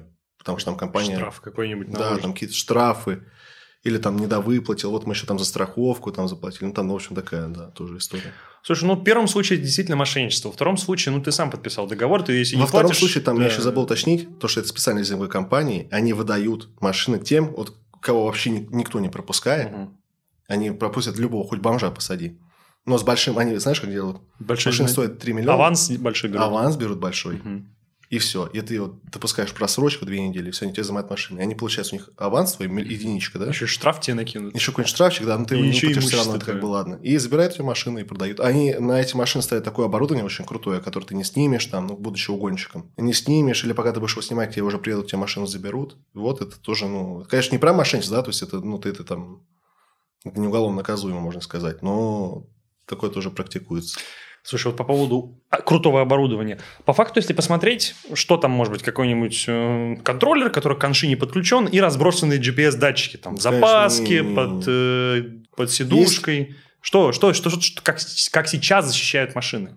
Есть, э, а, ну тут я... Все, я понял, вопрос Тут я не расскажу. Да, да, да, вопрос деликатный. Ну, дальше просто интересно. Я, конечно, не собираюсь. Не, есть крутое оборудование, могу так сказать, то, что ты подойдешь к машине с глушилкой, ты ее не сможешь завести, эту машину просто. Ну, она просто увидит, что сигнала нет, соответственно, полностью заблокирует всю цепь. Ну, вот одна из одного из типажа оборудования, там вот целая куча различных. Слушай, вот такой вопрос. Э, часто практиковали... Ну, глушилки, понятно, которые глушат саму mm-hmm. мобильную сеть. А если GPS-спуфинг? Раньше же не было вот этого А-GPS, который, да, по, по базовым станциям определял. Раньше GPS-спуфингом как бы подделали, якобы машина стоит на месте, но они умудрялись ее заводить каким-то образом, а, выдавая на сам контроль mm-hmm. фиктивные данные, что она стоит на месте. Сейчас с этим как вообще? Ну, ты в телематическое оборудование так не влезешь и не будешь передавать ему такие данные. Ты просто, ну, буквально, ты его не найдешь, во-первых. Ты этот блоки... Так он, ну, как, как не найду? А? Ты пойдешь по проводке, когда ты выйдешь mm-hmm. на... Будешь выходить постоянно на левые блоки. И пока ты, когда ты демонтируешь какую-то часть автомобиля, это, естественно, уже будет известно, что ты демонтировал какую-то часть автомобиля. Mm. Дальше я тебе не буду рассказывать. Все, я, я уже и так много рассказал. Я понял, понял, понял. Просто в классическом понимании люди же как, они думают, что они вставили ключ, вот этот ключ это и есть э, ну, да, способ да. зажигания. Там же есть иммобилайзер, да. есть там дополнительная система защиты. Доп- дополнительные метки есть тоже различные автомобили в том числе. А вы ставите в ваши автомобили метки? Следующий вопрос, да? Следующий вопрос. Все, все, хорошо, хорошо. Вот смотри, мы до этого обсуждали вопрос мошенничества с физиками, там, каршеринг, банки, т.д. т.п. А чё, что происходит в лизинге при работе с юрлицами? Какие наиболее частые схемы мошенничества? Ну, более частая, самая обычная, самая банальная схема – это когда раскачивают, ну, или покупают, или раскачивают сами юридическое лицо, да, какое-то там даже какие-то обороты делают по нему. И потом просто, ну, к примеру, про лизинг, да, если мы говорим. Угу. Обращаются в лизинговую компанию, берут машины, там пару штучек, да, там Toyota Camry, какие-нибудь Lexus, там еще чего-то. Там КАМАЗы, кстати, тоже Газель. Э, там могут даже месяц, два, три поплатить за них. И потом все, они их продают или перегоняют уже куда-то, ну, в наше любимое место, да, место машин, где с, с ними прощаются. Казахстан. Скриптостан. Скриптостан, да. Скриптониту загоняет туда точку гараж просто. Миллион машин. Да, да, да, скриптонит там целый парк уже собрал. Слушай, ну вот э, с физиками как бы попроще гораздо, точнее, все проще. Там есть физики, есть у него банковские ну, счета, да, есть ДФЛ, т.д. и т.п. С Юриками, мне кажется, гораздо проще выявлять мошенников. Ведь смотри, у Юрика, ну, делают они какие-то обороты, ну, у них же есть постоянные расходы, там, аренда, зарплаты, налоги, да, да. Э, общехозяйственная деятельность. Вы, наверное, как э, люди, которые проверяют юридических лиц, же запрашиваете движение по расчетным счетам? Конечно. Вот, но какой смысл э, формировать эффективные обороты, э, когда, в принципе, ну, ты, белую можно взять? Ты делаешь вид деятельности, так, ну, такой, как бы, пол, полубелый. Полубелый? Да, и у тебя там может быть аренда офисов, может быть. Это зависит, как сотрудник выявит. Тут очень много играет на человеческом факторе. Очень много играет на человеческом факторе. Ты можешь не доглядеть что-то не заметить, что-то проигнорировать, не проверить. А исходя из этого уже небольшого там, да, твоего там, твоей лени, там, две минуты тебе было впадло потратить, все уходит там э, ряд машин, и ущерб наносится компании. Вот, кстати, вот в профессии сотрудника службы безопасности самое важное – это как профессия сапера. Ты, тебе нельзя ошибаться. Ошибся, все, подорвался, все. Все, тебя нет. Ну, в случае с юридическим лицом же еще помимо оборотов нужна штатка какая-то. Вы же не даете да. Не, ну слушай, ну ИП может быть. Вот ИП, и он говорит, у меня все там или на аутсорсе, или я там беру там, они там, как эти самозанятые, знаешь, там, угу. вот я взял себе 6 газелей, и самозанятых водителей. У меня есть курьеры, да, они развозят. Вот у меня там поставки там, с каким-то там, с Ашаном. Я вожу им хлеб. Ну, так открыл банковский счет, посмотрел транзакции. Если нет транзакции от Ашана, то все, вранье. Да. Не, ну может быть и транзакция от Ашана. Они могут даже реально зайти и возить хлеб. Там вообще, там, понимаешь, там уровень мошенничества, он очень разный. Есть прям такие, есть там новый вид, вид мошенничества появился, наверное, недельной давности, прям свежачок, но я пока про него не буду рассказывать. Может, в следующий раз. Сейчас начнут пользоваться. Еще, еще пока не закрыли, да, брешь. А, дело там могут какие-то, знаешь, такие там, ну, полу такие незнайки там, слабые мошенники, они могут там слабенько, да, там как-то сделать, там ИП, что там показать, и, может быть, им где-то про одобрят машину, там, с большим авансом, пожалуйста, забирайте там, да. Есть, которые заморачиваются, прям обороты делают, даже какие-то там сотрудников там левых нанимают, или вот там, вот, пожалуйста, у нас там вот эти самозанятые, да, курьеры. Могут даже, знаешь, вот у нас есть выездные проверки, э, проводят, ну, вообще, в принципе, в лизинговых компаниях такая частая тематика, выездная проверка. Когда приезжают в офис, а, к лизингополучателю Мгм. и смотрит там, о, как ты работаешь, так, а покажи-ка эти документы, покажи-ка эти документы, там, общаешься с людьми там или с человеком, с своим генеральным директором, они тоже там бывает снимают офис или к своему корешку какой-нибудь в офис там заезжают, типа, да, я, пожалуйста, тут сейчас приедут эти там СБшники, там, они посмотрят. Вот, и вот сотруднику службы безопасности тоже необходимо этот момент выявить и пресечь. Ну, понимаешь, что это там можешь с охранником пообщаться, спросить, а как сейчас сюда заходит, приходит ли сюда полиция, приходила, да, то есть могут запросить какие-то документы, там, а вы уборку делаете, не делаете. Ну, это ладно, я уже дальше не буду рассказывать, что можно Нюансы, запросить. да, да, Да, да. это Секрет как бы- сейчас раскроешь это. Тут э, много нюансов. Э, И, ну, если прямо говорим про мошенников, они, естественно, про все эти нюансы знают и стараются как-то это все там, замаскировать, да, там, неким образом. А юрлиц, ну, сейчас сколько? Юрлицо сейчас на рынке стоит, ну, сколько? Ну, там в зависимости, там очень много факторов играет, оборот, вид деятельности. Но, кстати, недорого. Ну, 55 тысяч можно купить там двухгодовалую организацию. Вот. С ген- Ну, там зависимо. Ты покупаешь с генеральным директором или без ГД, и ты Мгм. будешь ее на себя переоформлять. Этот ценник тоже много. решает. Ну, вы когда... Разберем абстрактный кейс, тоже в интернете прочитали. Да, все. Кто-то купил юрлицо. Э, ну, чаще всего те, кто становится ГДшниками на этих юрлицах, они же не квалифицированы. Приезжает Станислав, Мгм.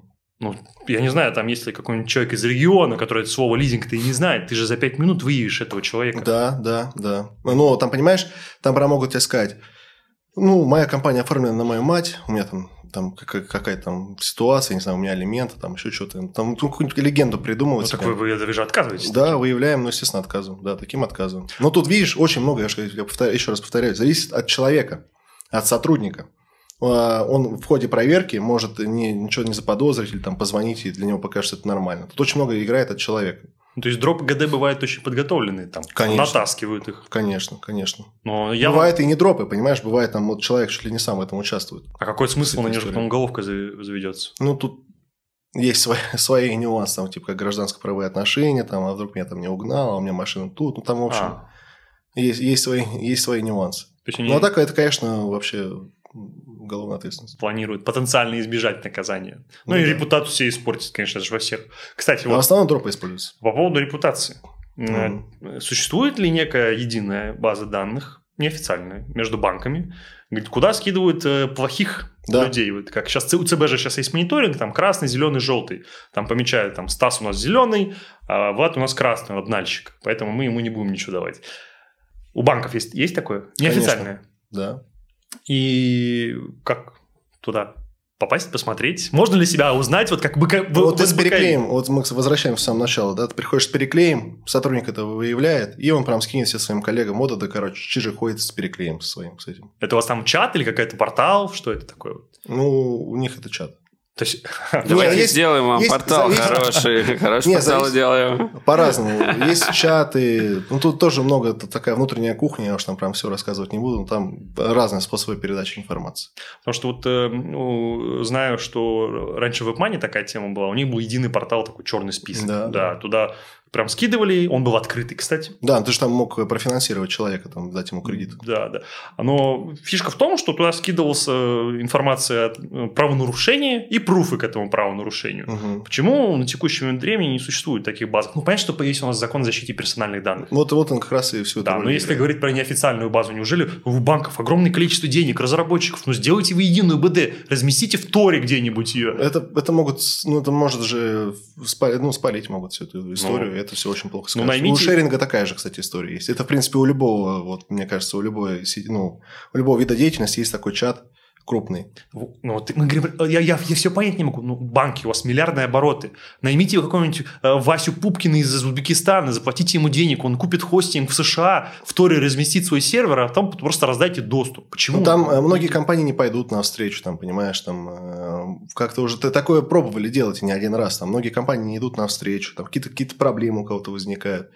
То есть всегда тут, э, тут ты максимум соберешь там по итогу коалицию там из трех-четырех там компаний и все. А остальные там, ой, я там так веду список. Своя там- база, да? Да, ну, короче, там такие нюансы есть. Есть нюансы. Ну, естественно, ты как бы не забывай 152 федеральный закон о защите Ну да, я. Так как бы я, я понял, но я, я просто я гипотетически Мы рассказываю. рассказываем Да. про теорию, а Да. да, это все неправда. Слушай, а вот еще такой вопрос. Вот, допустим, был некий человек, тоже в интернете прочитал.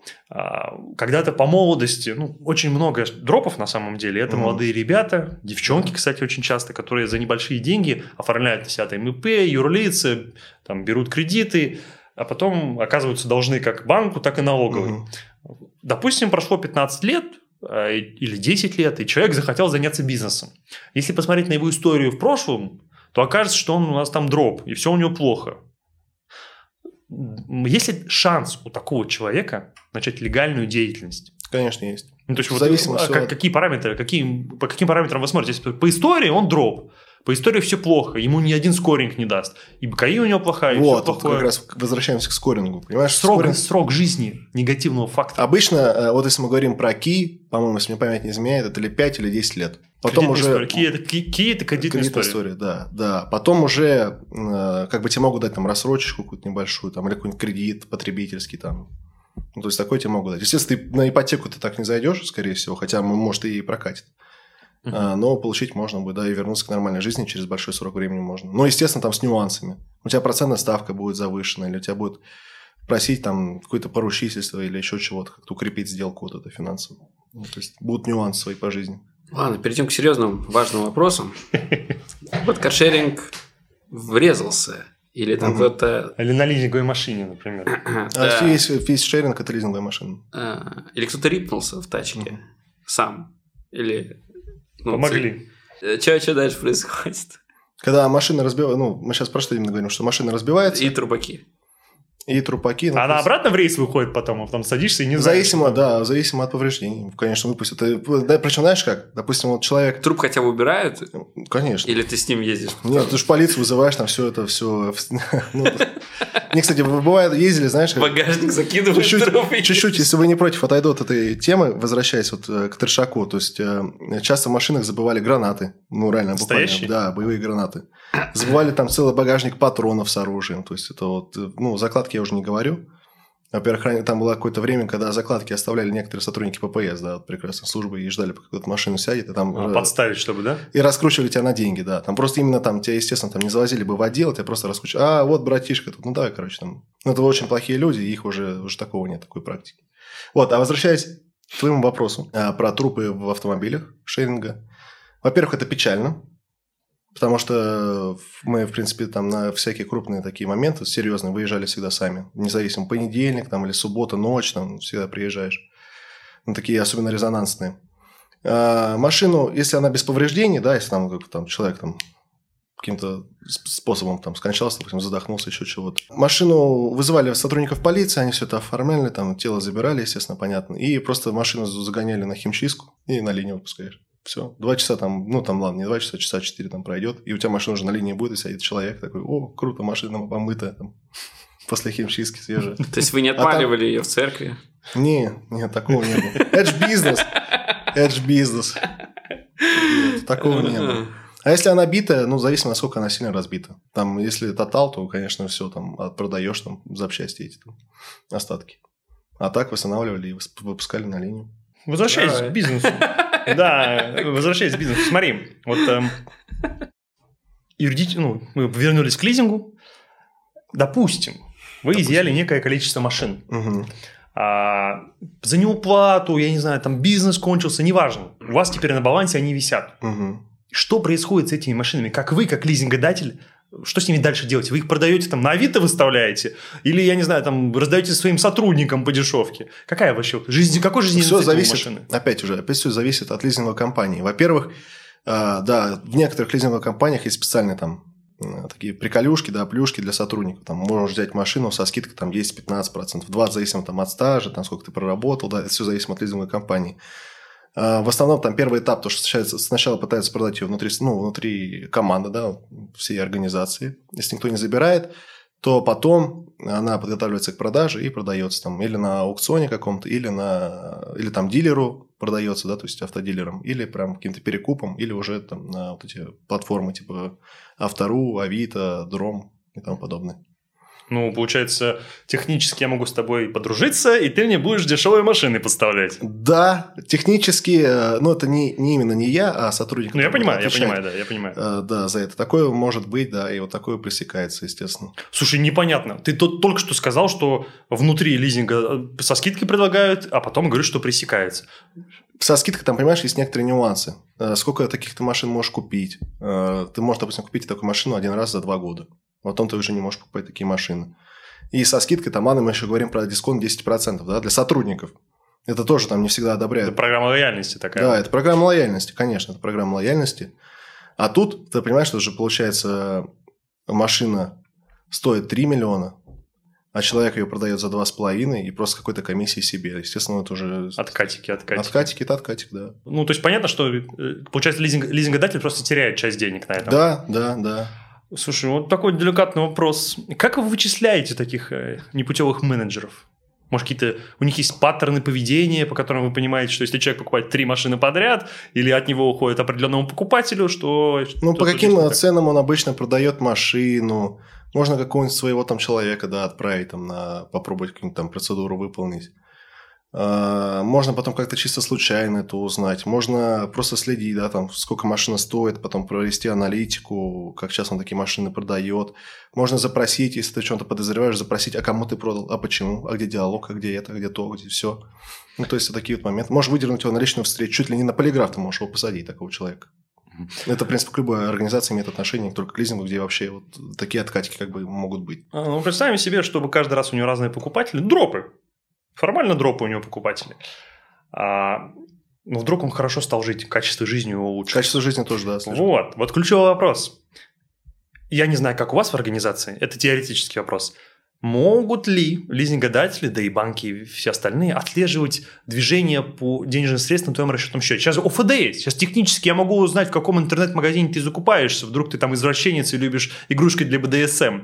Мгм. Пользуются ли вот этой, скажем так, официальной Мы нелега- лояльны к тем, кто любит игрушки э, БДСМ. официально Все нелегальным способом мониторинга за сотрудниками. То есть э, банки, лизингодатели, они смотрят за своими сотрудниками. Не, но есть э, некие системы мониторинга сотрудников. Но они вот прямо, насколько ты говоришь, как я могу узнать, что у меня сотрудник покупает, да? Слушай, подожди, если я об этом знаю.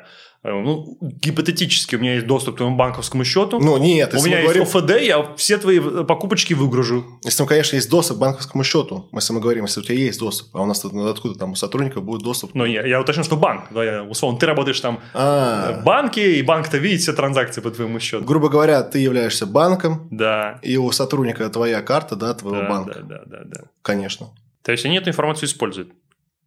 само собой обязательно. А что, что может не понравиться банку, когда ты что-то часто регулярно покупаешь? Есть, есть Там много-много факторов, реально очень много факторов. Что, Ну, мне не дадут, значит? Ну, да к тебе будут странно относиться, Что наверное. ты алкаш какой-нибудь подумай. Ну, типа, да, там, понедельник. Ну, понятное дело, что там можешь не алкоголь покупать, а там стики, да, там сигареты, там сладости, еще что-то. А где ну, лучше покупать? Ну, там бывает э, чеки, что тоже отображают твои покупки, что именно ты покупал. Ну, всегда практически. Ну, ОФД да, же. да, да, да, почти всегда. Слушай, давай вот э, гипотетически, мы немножко отошли от ю- юриков. Как быть идеальным клиентом для банка с точки зрения там, будущих кредитов? Что, где лучше покупать? Там, в азбуке в Киев вкусу лучше закупаться и там, постоянно в бизнес-залах сидеть? Или, в принципе, можно не париться и в КБ закупаться? Если мы э, рассматриваем с точки зрения, ты как физическое лицо, Да. хочешь взять кредит, допустим, в банке, где у тебя есть дебетовая карта, ты с ней совершаешь какие-то покупки, ну или кредит, да, неважно, какая карта. Какие лучше траты делать? Ну, тут я даже на самом деле так на этот вопрос не отвечу. Там очень много, там, зависимо от вида деятельности, где ты покупаешь, да, то есть под что он подходит. Есть такой код, MCC, по-моему, называется. У каждой транзакции есть код. Да, да, и зависимо от этого кода. Если ты покупаешь в азартных играх, участвуешь, там типа Значит, ты рискованный товарищ. рискованно, очень рискованный товарищ, и вот таким вот, по таким транзакциям реально тебе могут реально не одобрить кредит. Ну что же нельзя э, такие трансграничные переводы? Трансграничный нет, а мы если говорим про... Ну, Ну. сейчас, насколько я знаю... А, я понял, официально же есть букмекер. Да, есть официальная букмекерская организация, но это все равно плохо. Ну да.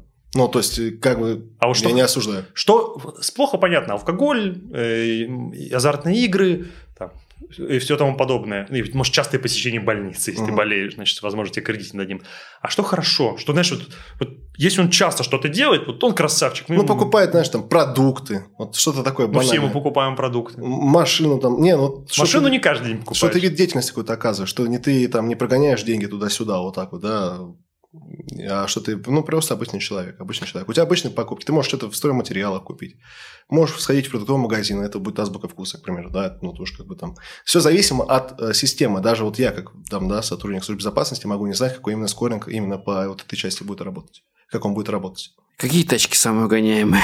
Мы да, обсуждали. А я не ответил, по-моему, на этот вопрос. Ты сказал, какой регион. Да, а это тачки. Да, А, тут уже машина, да. да хорошо. Ага, хорошо, ага. да. Машины, кстати, на самом деле это очень банально будет. Э, Все корейцы популярны. Солярис, Рио, Камри, КамАЗ. КамАЗ То угоняют? есть, по-твоему, КамАЗ и Камри это корейцы? Нет, нет, я имею в виду, ну понятно, что Toyota это у нас японцы, корейцы такие такие, КамАЗ это наш, как бы КамАЗ. Подожди, ну почему банально? Типа, я то, что КамАЗ угоняю. Ну, КамАЗ, да, это неожиданно. Это неожиданно. Газели тоже. Но если мы говорим про, э, вот, про лизинг, да, если в частности говорить про лизинг, а, это вот и возвращаясь к списку, все-таки его назовут полный перечень. Камри. Подожди, это это Lexus, да, еще? Ну, любят? У Lexus, кстати, не так много, на удивление. Ренжаки, Ешки, BMW пятерки, некоторые иксы. Подожди, ну а что все-таки ты, э, типа, Самый киюшечки топ-один? Или все-таки, типа, всякие BMW-шечки? Топ-1 э, Рио и Солярис. Вопрос сразу вытекает. Ну, с э, обычными машинами понятно, там запчасти продал, в Казахстан перегнал. Ну, кому нужно угонять КАМАЗ? Что с ним сделаешь? Запчасти Слушай, ну, КАМАЗа КамАЗ- недорогие. Ты можешь на карьер, ты можешь перепродать его какой-нибудь другой организации, отдать его на карьер за полцены, и все, он будет там стоять. Там маяки все снимут с автомобиля и всякое там оборудование. То есть, вот будет это вот стоять. мошенничество есть не только среди физиков, оно и среди Конечно. юриков. У Юрика вообще самая вкусная спецтехника, знаешь, там всякие краны какие-нибудь там. Кран можно угнать? Ну, кран, который едет, да, на колесах, который, то, конечно, ну, ты его не угоняешь. Ты... У тебя просто он пропадает, и ты не знаешь, где он там. Слушай, еще ну это же не Солярис, который загнал в гараж, и все, ты кран, ну, типа, это погру- Самолет можно? Самолет угнать? Да. Я сомневаюсь, у нас таких кейсов не было. Вы тоже самолет? Ну, Я, знаешь, я так в шутку рассуждал, а если угонит корабль, то как его забирать? Ладно, там с машиной понятно, да, как их забрать. А если корабль, ты там с сомалийскими пиратами тебе надо подкатывать, там как ты забирать его, как пираты, я не знаю. Что делать? У тебя корабль, у тебя корабль плывет по открытому там океану, я не знаю, что тебе с ним делать. Ну, с вертолета знаешь, что забирает, просто пилотов нанимают. И прям забирает вертолет с пилотом, прям, оп, полетел.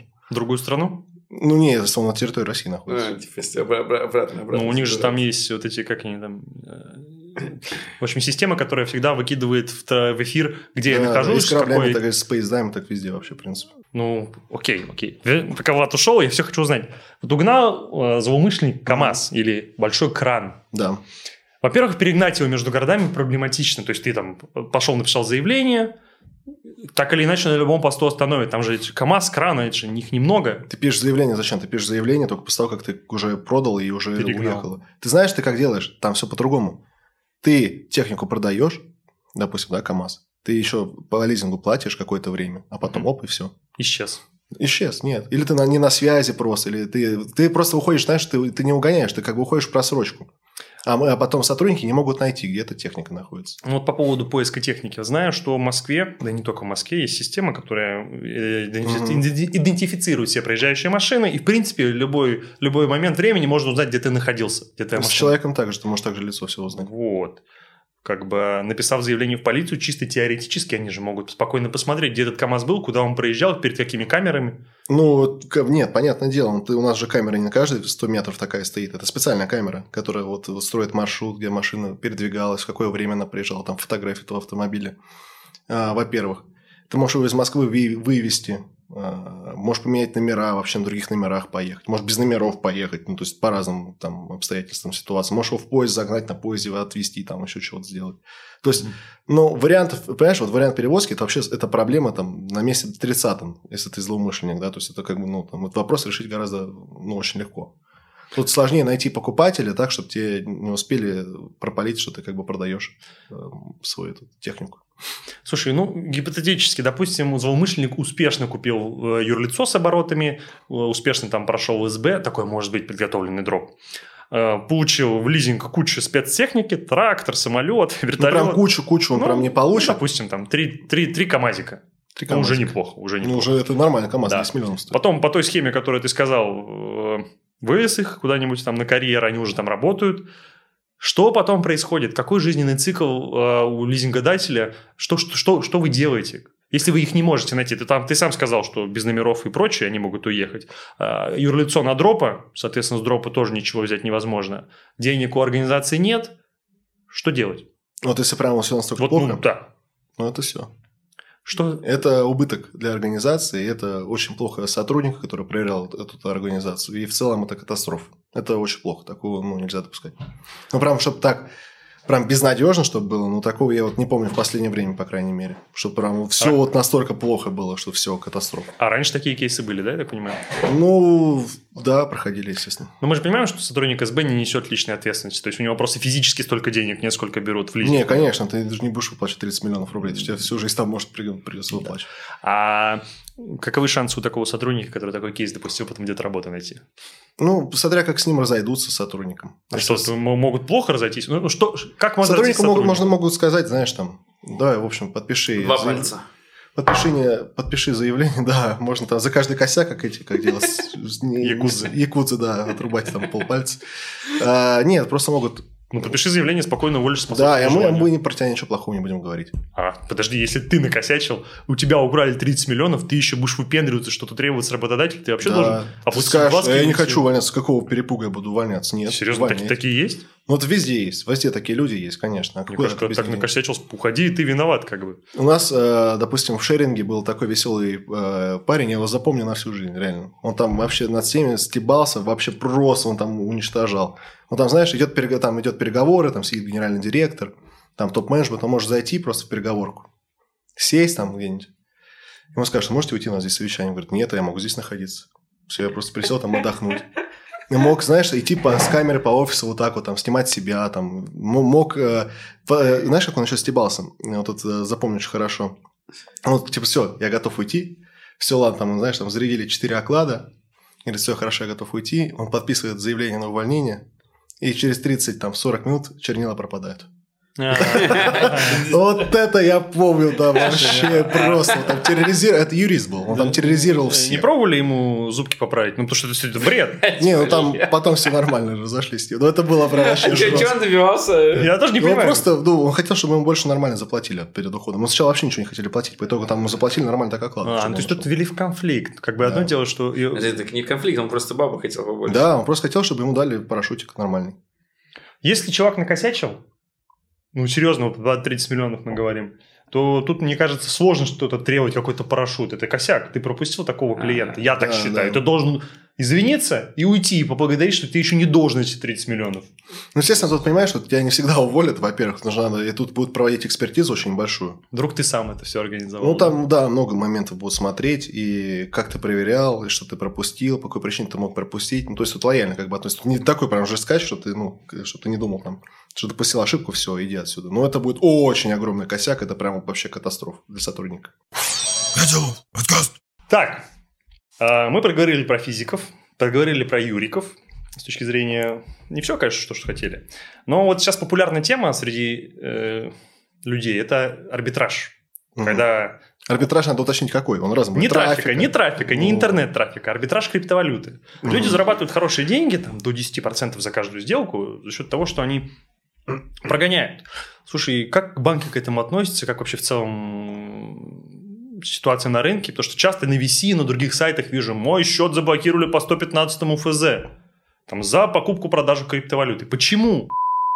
Блокируют чуть ли не сразу, а Сбер, например, вообще никак не реагирует. Тут зависимо от банка, первое, зависимо от человека, какие там операции проходят, какие раньше операции проходили, что он покупает, опять же, да, возвращаясь, какие там продукты, не продукты, или там букмекерские где-то участвуют. И в целом а, его кредитная история этого человека. То есть, тут факторов целая куча, кому могут сразу заблокировать. Если, допустим, мы возьмем в пример какого-то человека, ну, с югов, да, там где-то с юга, там, Мгм. и у него до этого не было карты, и у него первые операции, которые начинаются, это сразу там какие-то, знаешь, гонения денег. Перевод физику другого. Один перевод ушел, другой пришел. Один ушел, другой пришел. И вот это постоянно цепочка, вот цикл вот этот бесконечный. Что получается? Все системы банковские, ну, если мы берем крупные банки, это сразу, конечно, выявляют. И они знают, что это, это ну, или дроп или какой-то не очень просто человек с точки зрения клиента. И ему просто рано или поздно, они даже если будут знать, они ра- рано или поздно запросят у него пакет документов. Подтверждение происхождения денег, там, что как. Слушай, ну вот э, на VC читал два дня назад кейс. Клиент 10 лет. Мгм. Сейчас решил подзаработать на криптовалюте. Заблокировали. При этом у него там ИП действующие, нормальные транзакции человеческие. Как бы в чем причина? Слушай- Блокируют, может, потому что мы там э, кто-то посторонний другой дроп отправил. Он-то нормальный. Кстати, такие ситуации тоже могут быть. Если мы говорим про P2P площадку, да, если мы уже заходим про криптоарбитраж, а, тот же, допустим, да, где ты продаешь человека, и тебе непонятно, кто может перевести деньги. Естественно, мы не знаем, откуда происхождение этих денег э, отправителя, да, и тебе могут переводить деньги там несколько раз, там какие-то ну, наркоторговцы или какие-то, в общем, не очень хорошие люди. Естественно, тогда сыграет роль э, тот факт, что ты их принимаешь. Значит, и с тобой что-то не в порядке. И у тебя могут заблокировать, запросить, э, опять же, подтверждение и обоснование этой операции экономической. Если мы говорим, вот как ты говоришь, в твоем кейсе, там, это ИПшник. А, ну, он, занимается... он на физика принимал. Он занимается криптоарбитражем, и, и он может подтвердить в принципе, все свои операции, если он будет платить налоги. 13% НДФЛ пускай платит. С операций? Э, с твоего дохода.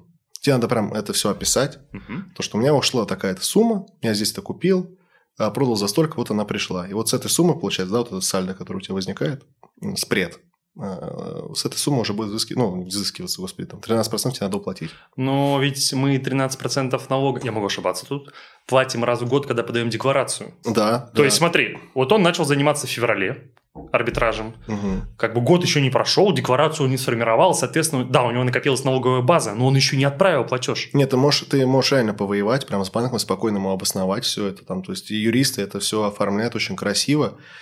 Э, если ты, ну, если ты реально уплачиваешь налоги все заворачивают и отправляют в банк, банк рассматривает и может дать тебе добро дальше пользоваться. И, ну, просто периодически вот, вот это ну, спрашивать. спрашивать а да. что делать, вот если, ну, ты говоришь, при P2P площадке пошел, я у Влада купил крипты за наличку, то есть у меня нет Binance, где подтвердилось, что я у Влада купил. Mm-hmm. Влад мне перевел на кошелек, а потом я продал. Технически не, не появилась э, какая-то доказательная база, которая доказывает, что я купил изначально у Влада криптовалюту.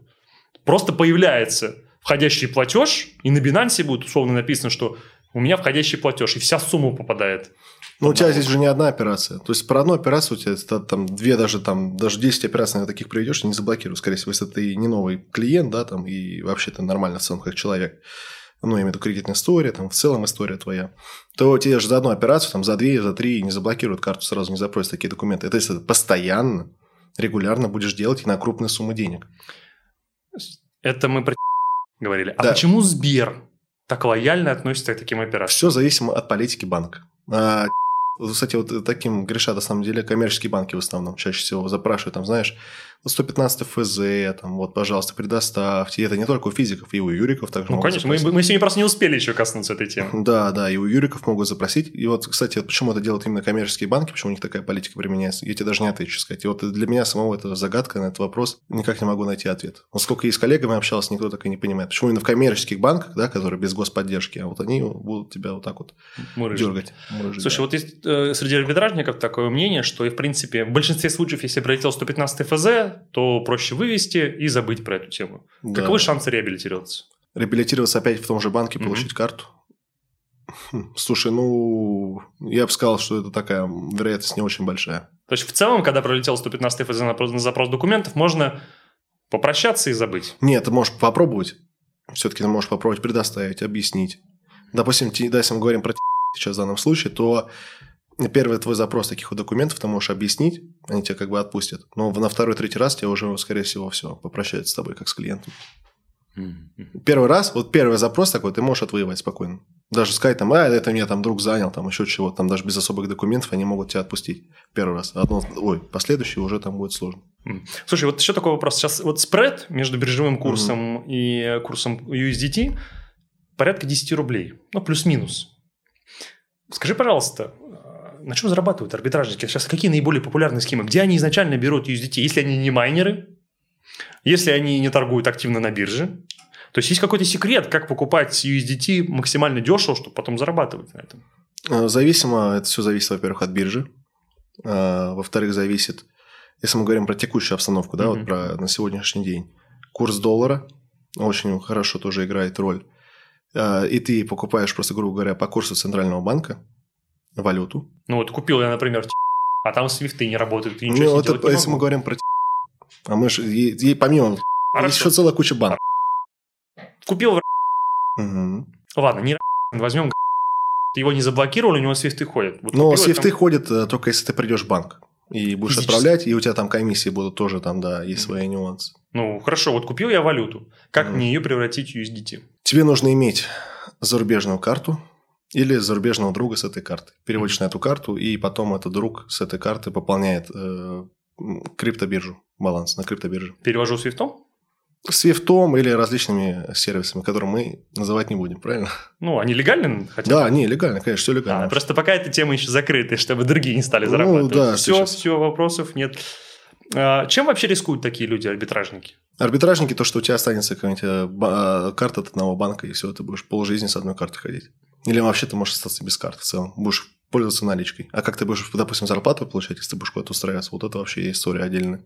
А, кстати, согласно законодательству, я знаю точно, ты можешь попросить в, этом конкретном случае, чтобы зарплату перечисляли, по-моему, родственнику или другому лицу. Да, да, такое такое можно, возможно. да, такое возможно. да. А вот с точки зрения закона, их деятельность легальна? Э, Деятельность кого именно? Арбитражников. Ну, то есть они... то есть, Если ты налоги платишь, то почему нет? У нас сейчас, э, в принципе, криптовалюта не особо сильно ре- отрегулирована, чтобы ты, это какая-то нелегальная была деятельность. Ты платишь, главное, налоги. Но они же, видишь, они вот, они тоже используют схемы с дропами, чтобы не попадаться Ну что? Ну что? А там что? Ну, это что? же сговор получается. Там, Ну, с а- целью э, организации финансового учета там... Если мы говорим, это наказуемо. Какую именно, в частности, вот э, вину, да, допустил оплошность вот этот человек, который принял деньги. Хорошо, он для государства что-то плохое сделал? Ну, если не заплатил налог, нет. Ну вот, тут я говорю, все упирается в налоги. Главное тебе просто оплачивать налоги. Налоги наши все. А как вот э, декларировать и доказывать? То есть, смотри, как, как, как в случае с НДФЛ у нас получается. Год кончился, э, он может занизить налоговую базу. Вот это плохо будет. Вот. вот я к чему клоню дальше. И почему мы идем. Он занижает налоговую базу, платит пониженный налог, но ведь невозможно узнать, сколько у него реальная налоговая база. Невозможно, тут э, тоже все сравнивается с операциями. Какие у него, сколько у него все-таки операций происходило. Все-таки там же тоже можно вычитать сальдо, да, какой все-таки у него плюс останется по итогу. И куда он их переводил чаще всего. Такие системы, скажи честно, существуют сейчас или нет? А. Знаешь ли ты о них? Не, слушай, я тебе даже не отвечу. Это просто не, не, со- не сотрудники службы безопасности этим в частности занимаются. Ну, по крайней мере, вот про банки, которые я слышал, там это не сотрудники службы безопасности занимаются. Это отдел, э, как он называется, финансового мониторинга. Вот они вот эту всю деятельность и курируют как раз. А если он э, тоже читал в интернете, арбитражники в банке, э, в котором непосредственно производят операции, берут кредитную карту или кредит. Мгм. Таким образом, они образуют долг со, стороны, со своей стороны в сторону банка.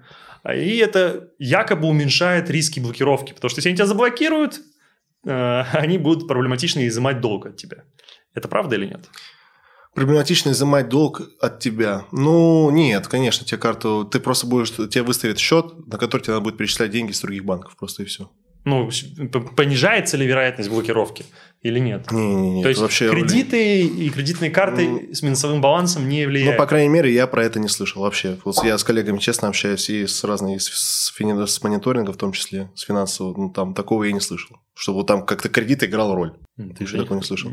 И в целом тогда уж лучше там нотариально оформить, что тебе дали долг там 5 миллионов рублей, или сделать какой-нибудь ДКП, там, знаешь, там, ну, то есть есть другие просто варианты обхода, которые ну, чаще всего используются, чем вот, вот Для этот. показания, э, для, доказательства. Для подтверждения твоей, да, твоего, твоего дохода. Ты можешь э, нотариально оформить, что тебе дали 15 миллионов рублей в долг вот этот человек там какой-то, и все. А этот человек потом пойдет, нотариус возьмет копию, потом пойдет в ФССП и Ну спишет да. тебя. Поэтому это должен быть очень доверенный Да, лицо. это надо очень доверенное лицо, да, так можно вообще влететь конкретно. Окей, окей, спасибо большое за информацию.